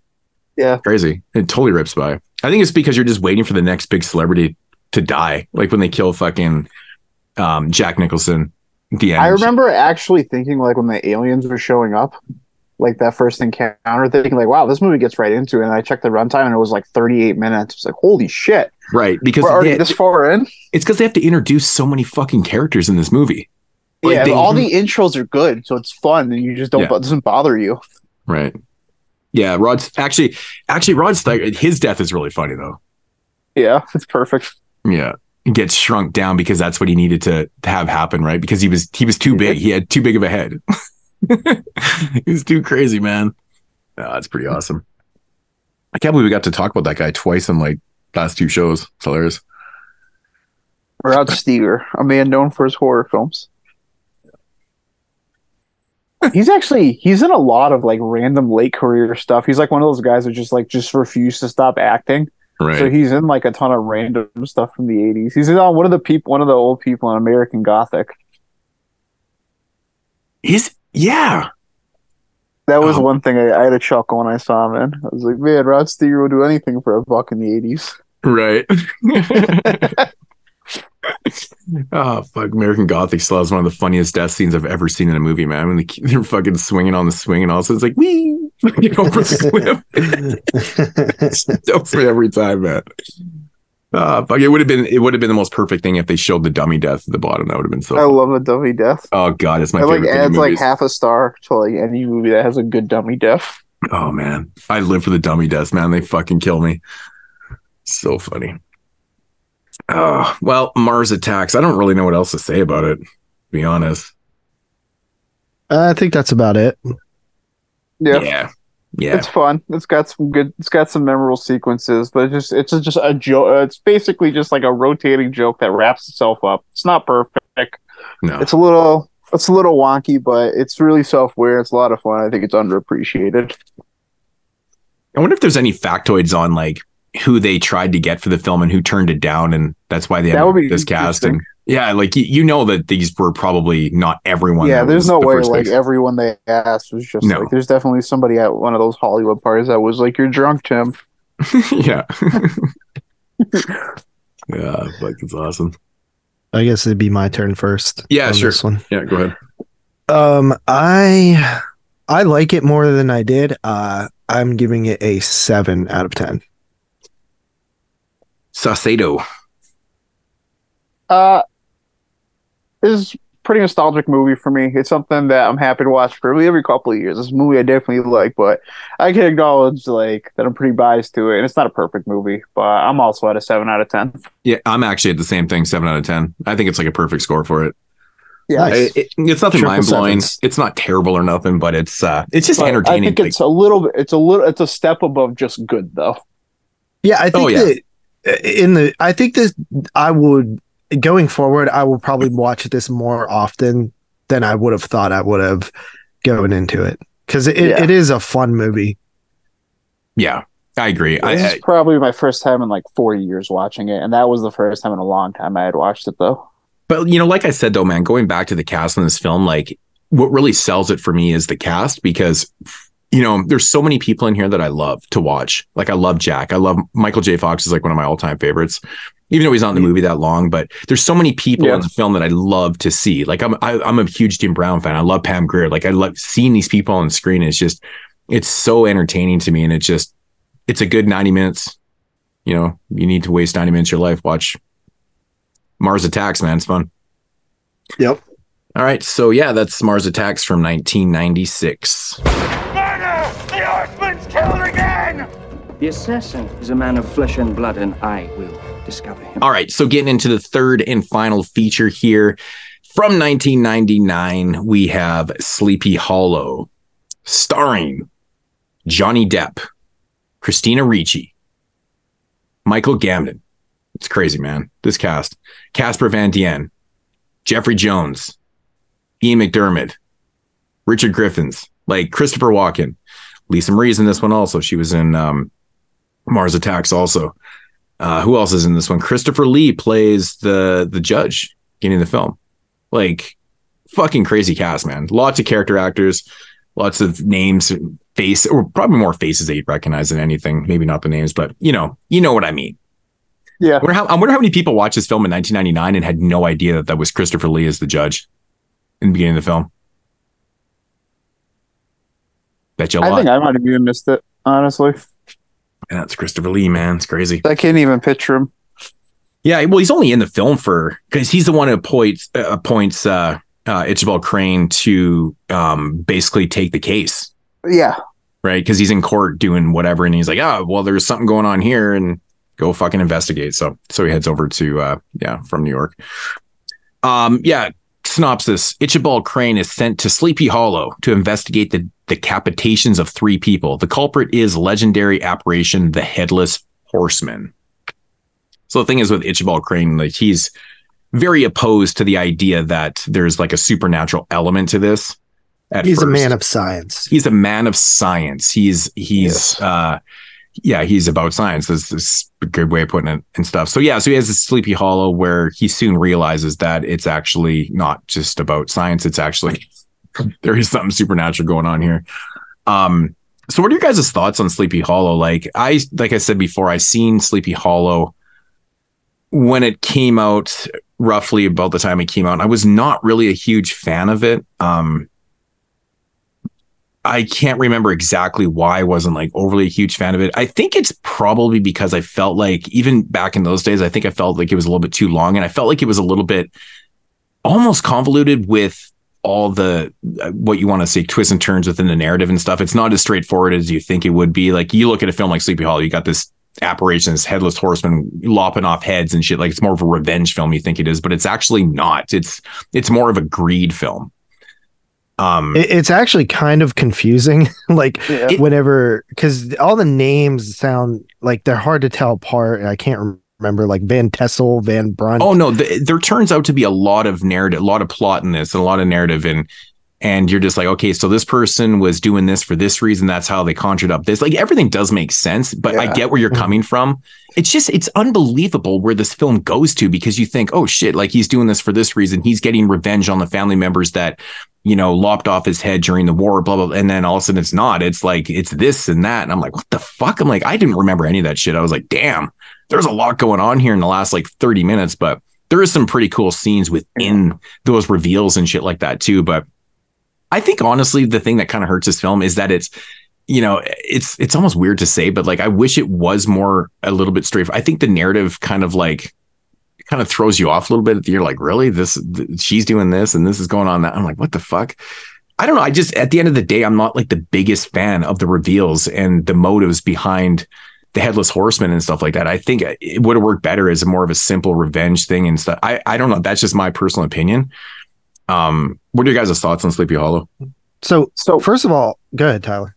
Oh, okay. I was gonna say. So for me, um, I don't really like find like any issue with like the narrative as far as like the way like the way they tell it. Maybe that's because I'm f- more familiar with the story. Right, But like, I feel like this movie, like it looks very nice. Like uh, it's visually, it does a lot. Um, and it is a good story, but I think it's missing like some sort of like oomph where it's not like so mysterious that you're living in suspense, and you're also like not like you're not really embroiled in that mystery of it, and it's also like not like so like suspenseful that you're like super invested in it. It's like it's in this weird gray area. I, Yeah, I, think they, the the one gag in the film that really kind of ruins it for me a little bit is is I, I think you know the one scene where people always kind of lump it into like a Halloween film is the scene where they fuck with them with um, the headless horseman thing and they throw the pumpkin at him and shit. Yeah, Like that whole sequence is is really just a gag. It's a fucking joke. They're fucking with uh, with Ichabod, and like I always like after like rewatching this time, I was like, "Fuck me, man." I'm like, "Fuck," you know that that scene was so cool until it wasn't. You know what I mean? yeah. I'm like it just That- it, that it kind need of to be there. It pisses me off a little bit, man. I'm like, but one thing I will appreciate about Sleepy Hollow, man, is like all the on-screen decapitations. Like this movie is a lot more violent than I remembered it to be. There's yeah, like I, there's I thought that too. there's like Even, like, the 50 something there's literally 50 something kills in this film like there's something like 20 something decapitations on screen in this film yeah you're right Yeah. like the the autopsy scene like it gets pretty bloody and gruesome and there's just there's a lot of violence right from the start of this film into the backstory with the Christopher Walken character and to read to the end which I think uh one of the coolest kills of the film is actually when um Oh fuck! Here we go with the names. God damn, Baltus. When Baltus gets fucking um, staked in the house and he gets dragged through the fucking cemetery at the end there by the headless horseman. That Yeah. shit's Yeah. fucking bananas. On that's the coolest scene in the film for myself. I was like, wow, that's fucking gnarly. That's pretty damn cool. And actually, the the the other scene that sticks out to me is the scene where the headless horseman cuts off the head of one of the dudes. I can't remember his fucking name. Here we go. We're gonna be all confused with the names. But anyways, it doesn't matter. His head rolls in between Johnny Depp's legs, and then the horseman he he bucks around and he stabs it in the head and takes off and shit. I like that scene too. Yeah. It's Yeah, cool. that's a good. That's a yeah. good So those two scenes kind of stick out to me, but I, know- I think what I I think one of the other strong points of the film is actually like the look and the vibes, like the the atmosphere and the period piece aesthetic is really good too. mhm. Um, everything feels, you know, time appropriate. And uh, Oh, yeah. I actually think that the headless horseman himself actually is like pretty well done. Like it, it's it- very well done. Yeah. yeah, Yeah. like the it moves great, you know, Yeah. and it's actually kind of kind of scary at times. And then also like even the the climax of the movie, like on top of the um carriage and and the fighting with with the horsemen and and all that, I I think that's very enjoyable parts of the movie too.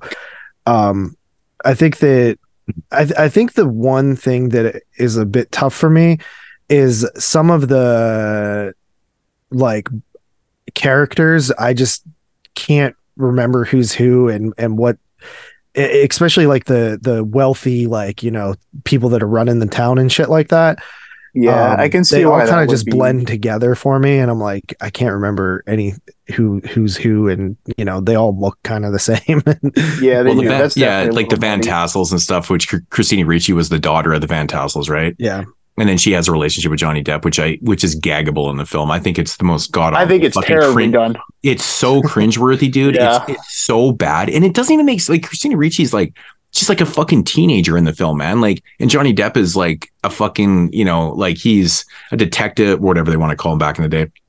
It's got to be like twice her age. It's just, it's almost like Inspector. inspector. Like he, it's almost like Yeah. a creepy thing. Like she's too young for him. In, in the narrative, like it's just I don't know, but I, the, It didn't even not like in- make probably not in sense. 17 it It doesn't it doesn't make sense and then even when like they have the falling out and stuff and like she's like oh blah blah and then she's like, I'm like this doesn't even make any fucking sense Yeah, this is stupid. like it, it was so like a- that the whole, oh, the you're- whole you're part of the narrative was so poorly done in the film i'm like god Yeah. it was like christina ricci's character didn't even need to be in the film like there's no point to having her in the movie like she doesn't she it it adds nothing to the narrative at all so It just it's handled really poorly. like yeah. And, and actually the other thing that really bugs me about this film too is um here I'm just shitting on it. I I don't actually just like totally hate this movie or nothing, but there's just certain things like I don't like the whole Johnny Depp character in general. Like I think he's kind of a fucking pussy and he's awkward and he's like naive, but he's like he's kind of like he's headstrong, but he's naive at the same time. But and it, and it's shown through flashbacks with his mom and stuff like that. And I feel like every time he has one of these flashbacks, it just it fucking completely takes me out of the movie every I didn't single like time. those either. Those There's- were I also agree like my with you. There's so many of them. There's so many of them, and I feel like They don't it's do trying to shit. explain why his character is the way it is. Like he's kind of awkward. Like he's an awkward character. Like he's smart, but he's he's naive at the same time. Like I don't know what it is about this character, but I feel like it, it he just bugs me the entire movie. It's weird, but but yeah, like the flashbacks and shit are especially something that takes me out of the movie. And it's like, oh my god, man. Oh, I do have to mention. So I watched the I think it's the 20th anniversary Blu-ray of this, and it looks fucking terrible. Like I Oh, watched swear, it, son. I swear, and looked really good. Oh man, dude! Yeah, I swear it's just an watched it, upkeep from the DVD. I, I think it's just like an upkeep from the DVD or something like that because it looks so bad. Like I popped in the Blu-ray. I'm like, did I put in the DVD? And I'm like, wait a minute, there is no. It's not even a combo pack. It was the Blu-ray. I'm like, oh my god, it's like it looks really bad. Like I love the aesthetic of this film. JP, you mentioned the aesthetic, like you know the the period piece. It looks really well done. Like the costumes, the the hair, the the buildings, the the grounds, everything. Like, and it's got like this kind of like almost black and white chromed out look to the film. It's like, got very- like a very washed out gray color palette, and Yeah, it's like the really palette is- it's How very it's very soothing to what the film is because it's such a dark film so why not have that type of dark palette to it it kind of makes sense I Um, read that they spent 1.3 million on the set set. in i believe town. it That doesn't I- surprise me at I all. believe yeah, it. the set is pristine. but, it's like that's really like that's good. what you hire Tim Burton for, and honestly, like that's what like keeps this movie. I think for me, like being like a movie that's at least like you know a decent movie, like because it's just so visually nice. yeah man I, that's my favorite thing about this movie man there's two things that i love about this movie like there's a couple kills i think the headless horseman is done very very well the aesthetic of the film the casting for the most part is is pretty good but the, the most interesting thing to me about the movie is the christopher walken character like the backstory. Like i would wa- rather watch that movie than Yeah. watch this That I think that's like the best part. Like when he's when um he's telling the story of when we get the visual of him getting killed and such. Like right just- that- that's the highlight scene I me. just love it that he was like, you know, he was sent to do a job, but he was just like there for blood. Like he's just Yeah. uh, no fucks. Like this guy is just straight carnage, man. Exactly. He didn't give a fuck what he was saying. He just wanted to kill. And I love that story. Like that's so mean spirited and so awesome. Like it's fucking, it's gnarly because this guy's literally lopping heads off, man. It's crazy. Yeah, and Pretty Walken awesome. has a cool look too. Yeah, Yeah. I, I cannot believe that they got Christopher Walken to do that role, man. like it's just so crazy to me, man. Like That's another guy that'll do anything for a dollar in this day. It's so bizarre. Like it's such a crazy role for him to do it. Like I, it's, it's fucking nuts, man. It's nuts. But yeah, like overall, this movie has an insane cast. it's crazy. Just like Mhm. Mars Attacks, like it's nuts. And I guess in theory, like Beetlejuice, looking back on the cast now, it's like it's crazy. Like all Tim Burton's movies seem to have really gnarly. Beetlejuice casts. looks like it was probably like honestly made for like a modest budget. When it's especially Yeah, when you're thi- looking at this one had this. a fucking like hundred million dollar budget. Oh, I could see that big time. Yeah. Yeah, you could see like yeah, and then like Edward Scissorhands is probably like the step up from Beetlejuice and like the next step in his budget. Right. Yeah, Yeah. Hmm. Um. I, I think the violence is it. I I think if you- if you had typically a film like this would be neutered, right? It wouldn't have like a, a lot of violence. I think if you did dumb it down, I think it would be like not a good movie. I think the violence is what saves it, man. Yeah. It really does. Like yeah, I the mean, violence is good. I mean, this movie, I think, uh, honestly, I think it runs a little bit too long. Like it almost runs close to two hours. I think they probably could have trimmed this down a little bit, but there Yeah. is there is a lot of violence, and like it was shocking because, like I said, I hadn't seen the movie in probably over twenty years, and I was I was kind of taken back by like how many on screen decapitations there was, and just just blood and, and gore, and sh- I was like, this is crazy, man. Like I just I don't I just didn't remember it like that. You know what I mean? And it was just shocking for like a big kind of like Hollywood film to you know be doing something like this in the late 90s. I guess it still was the 90s. I mean, shit was kind of different back then, but but yeah, like I mean, the violence, man. If you if you dumb this down, like made it by today's standards, fuck. I don't know. I shouldn't even say today's standards. I mean, there's shit like Terrifiers getting theatrical releases, and that's just that's just Yeah. bananas to me. Like that is fucking mind blowing. like that shit's in the theater. It's so violent, so gory, man.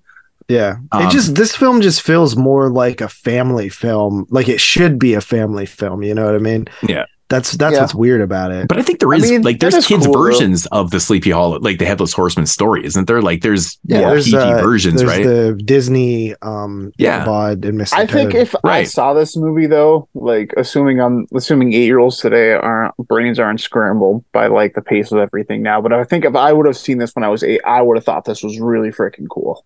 And this seems like like a really good movie you could like you know adults could watch with like their eight year old and they could both appreciate different things about it. Yeah, I was I was 19 when this movie came out, and I saw it then, and I was like, yeah, Yeah, I was like I shrugged my shoulders a little bit. I, I I mean, like I said, I didn't hate it or nothing. I was I think I was even taken back a little bit. no, by, you were like eight. I was like 15 when I saw it, like Oh. for the first time. I was like, Ah, yeah. wait a minute. yeah, I saw it when I was like a sophomore in high school. I remember. Yeah.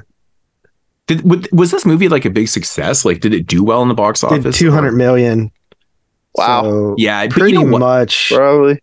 But I think everything that had Johnny Depp in it at the time was just murdering the uh, box office, though. Like, I think, I think if this movie didn't have Johnny Depp in it, I bet you it wouldn't have done as well. That's just my theory. Yeah, Johnny I Depp think Johnny Depp was just he was selling tickets 90s. regardless of what he was in. It's like, you know, there's always those act those generational actors and, and those time actors and stuff where it doesn't matter what they're in, they're just selling tickets. Yeah. Yeah, dude. He's yeah, he like he that. he he was pretty popular around this time. Dude, huge, huge, huge, huge. Like I mean, you after figure Edward what Stephen Scissorhands made him a megastar. Grape, I can think of so many insane movies he was in in the 90s. like, Like, he Edward did a Scissorhands made, Fear made and him a fucking holy shit. You know what I just realized? What? Johnny Depp worked with fucking Vincent Price and Christopher Lee. Holy fuck. Yeah, That's mind blowing. Because he Christopher Lee was in this and and and uh Vincent Price was in uh which was his last movie was in Edward Edward. Scissorhands. Fucking That's such nuts. a good role to go out on. crazy dude. Like, yeah, but that movie made him a megastar. Like he was in a lot of shit, but like fuck man, that movie just put him into stratosphere, man. So, Yeah. Mhm. But uh yeah, that's actually pretty cool. That's a nice little uh trivia question. I don't know how you word it, but that's I'd never thought of that until right now. It's crazy. Well, you think of like Vincent Price for us and like Christopher Lee, you don't think of them in the 90s. Right. right. You just don't. Right, You- I think of them as like, you know, the you know, the 50s, 60s, and 70s and you know, shit like that, and all the shit they did. Obviously, Christopher Lee had almost like a second career, you know, even in the 2000s. It's crazy. Like, like so many people from that generation know him from the Lord of the Ring movies, and that's it. Like they don't Wars. know. They Star don't Star Wars. Star Wars. Like they don't know him as fucking Dracula or this career that he had before. Pretty interesting. So, right, fucking Star Wars and Lord of the Man, that guy's in such Yeah, big movies. that's like crazy. like my earliest like conscious memories of him are in Star Wars, like him cutting off Anakin's arm. really crazy. Like Yeah, I grew- I grew like up 11 when watching- came out. Yeah, see, I grew up watching a lot of the Hammer films and stuff, right? So I knew Christopher Lee quite well from, you know, Scars of Yeah. Dracula and shit like Dracula. Like those movies I watched so many times. Yeah, I never saw those growing up. That's why it's like it's that's something. It's like it's having never seen these. It was actually tough for me to finally like finally like go Oh. back and like watch movies like that. I used to have like the Universal films and like the Hammer like on repeats, man. Yeah, Fuck. I always watched them. I love so, I want to. monster I want up. to. Like they're so short and like uh, Yeah. I'll get like I burn through them like whenever I get like whenever like the opportunity comes up. Mm-hmm. Yeah. Um Christopher Lee's an all time goat, man. like dude is just has Presence, so many man. roles. Presence, man. He's just he's got that screen presence, like like him and Vincent Price, man. Mhm. You know, like fuck. Just it's undeniable when they're on the screen, man. You you can't stop. Like sometimes I forget what I'm watching. Like I'm just watching them and listening. It's crazy, menacing. But Yeah. uh, but Sleepy Hollow, man. What's uh, what do you guys got on Sleepy Hollow? Um I mean Oh, I I- think it's pretty I think it's pretty decent. It's you know, it's not my favorite thing in the world, but I think it's a Yeah. good movie. So like It it's is. a fine movie that I enjoyed watching. It is, man. It, it- it's got a lot of great elements. Like I said, it's casted well. It's got a great aesthetic to it. It's got great music from Danny Elfman. You know, it was produced by Francis Ford Coppola.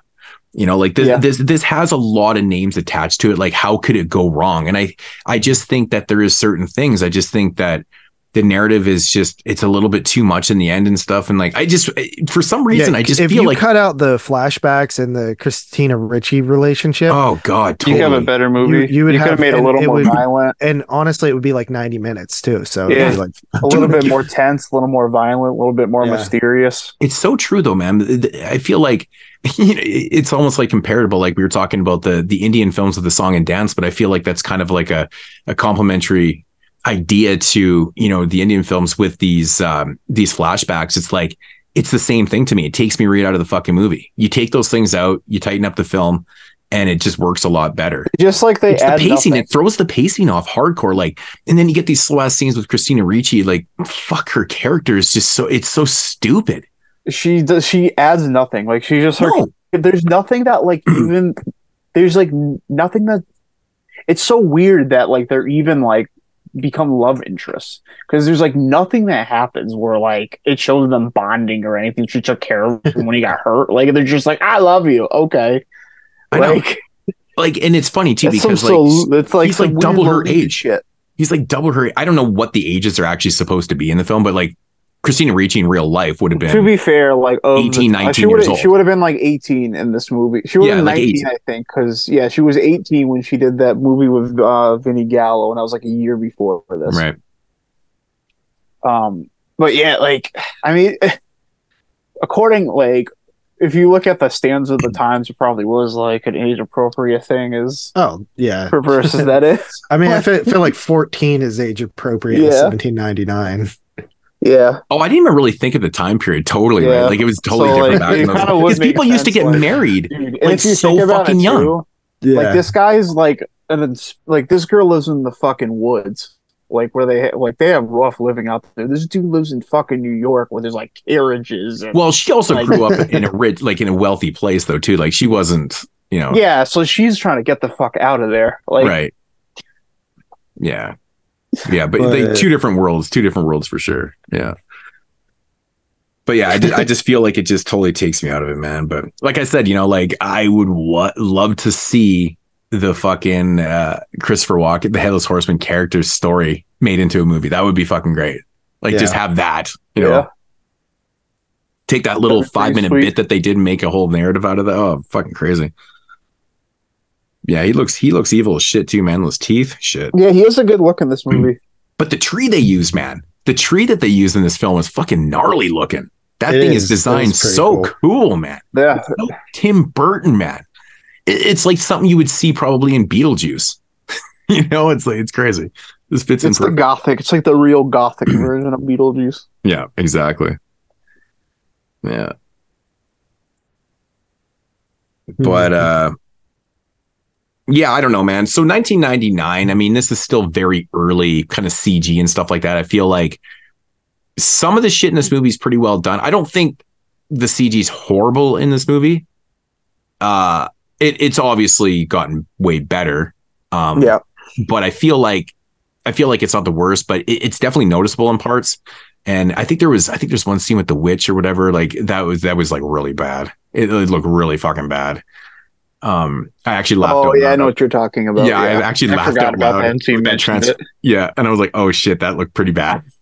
so, but I mean, some of the other stuff is kind of hidden through the design of the film too, because it's kind of got like that dark gray monotone kind of or monochrome color to it, and it, it's almost hidden in there. It almost works well for it, so Yeah. which is probably a better thing for the film. it but did like a really neat thing with like the tones where like in a lot of the rooms were like just like this real like washed out gray except Mm-hmm. whatever like the focal point of the scene was and it almost like used that to like highlight like your like the foot like the scene like as like almost like as like a lighting technique it was really that i thought that was really cool Mhm. like it, it used like its tones to show you like what it wanted you to focus on I, that was neat to me Right. It just looks like it's it's uncomfortable. It makes it look like it's you know like when you go outside it's And it's, very like, moody yeah super overcasted and it's just a shitty day and it just kind of brings down your mood and shit like that. I feel like that's like the whole the the I mean it's the idea of the film too because it's very dark and stuff, but I think it, it captures it very well. That's what I kind of feel like. It's just like an overcast and just it it, it works well for what he's trying to accomplish there. But you know, I mean, again, you know, I've said what I had to say about the film. Like, there's just certain things that I, there's certain things I like about the film. There's uh, things I don't. But it's not a bad movie, though. It's not a bad movie. So what do you what do you give this one, Saucado? Uh, I will come in at a six on this one. Um, I I don't actually I didn't actually write down a rating for this one. Um, I feel like I'm probably going to come in at I just you know aesthetic alone and stuff like there's there's a lot of things I do like. I'm going to give it a seven. I'm going to give this one a seven. Um, it, it's it's kind of like where it is for me. So, JB. And I also am at a seven. Yeah. Okay. Sleepy Hollow from 1999. That's a wrap on that. All right. So that's going to conclude episode 240. I was going to say 141. Fuck. 241. and we might be back with another show before the Italian, Italian horror month. horror month. It just depends on how schedule works out. I'm supposed to be out of town this weekend, but I might not be going because we don't have a schedule. It's it's just a big fuck show. It's it's the life you got to live when you have kids that play sports and you're always out of town for tournaments. It sucks. Yeah. Brutal, dude. Like, ah, man, it's it's so frustrating sometimes. But yeah, if we do this- record, it'll be our Halloween show. Um, if we don't, then we'll see you in Italian Horror Month. Yeah, I mean, I'm really hoping that we do get to record it because I'm actually looking forward to seeing the films that. Well, I've seen one of them so far, um, but there's two that I have been looking forward to watching. So, Yeah. But uh, yeah, so that's that's a wrap. That's a wrap. That's a wrap on episode 241. Tyler, thanks for stopping by once again. Always a pleasure. Yes, it was a pleasure t- to talk some Tim Burton. Yeah, that was that was a different type of show. It was a different pace, but yeah, three different and u- kind of unique films. Like I mean, really, they're they're Tim Burton, but they're all Yeah, different. Very different. they're You know all I mean? very Tim Burton and they're in all different ways. Right. It's crazy. Yeah. It's it's kind of cool. It's kind of cool. So, anyways, uh, yeah. So that's uh, that's gonna do it. Uh, and we'll check you guys next time. Peace. Deuces.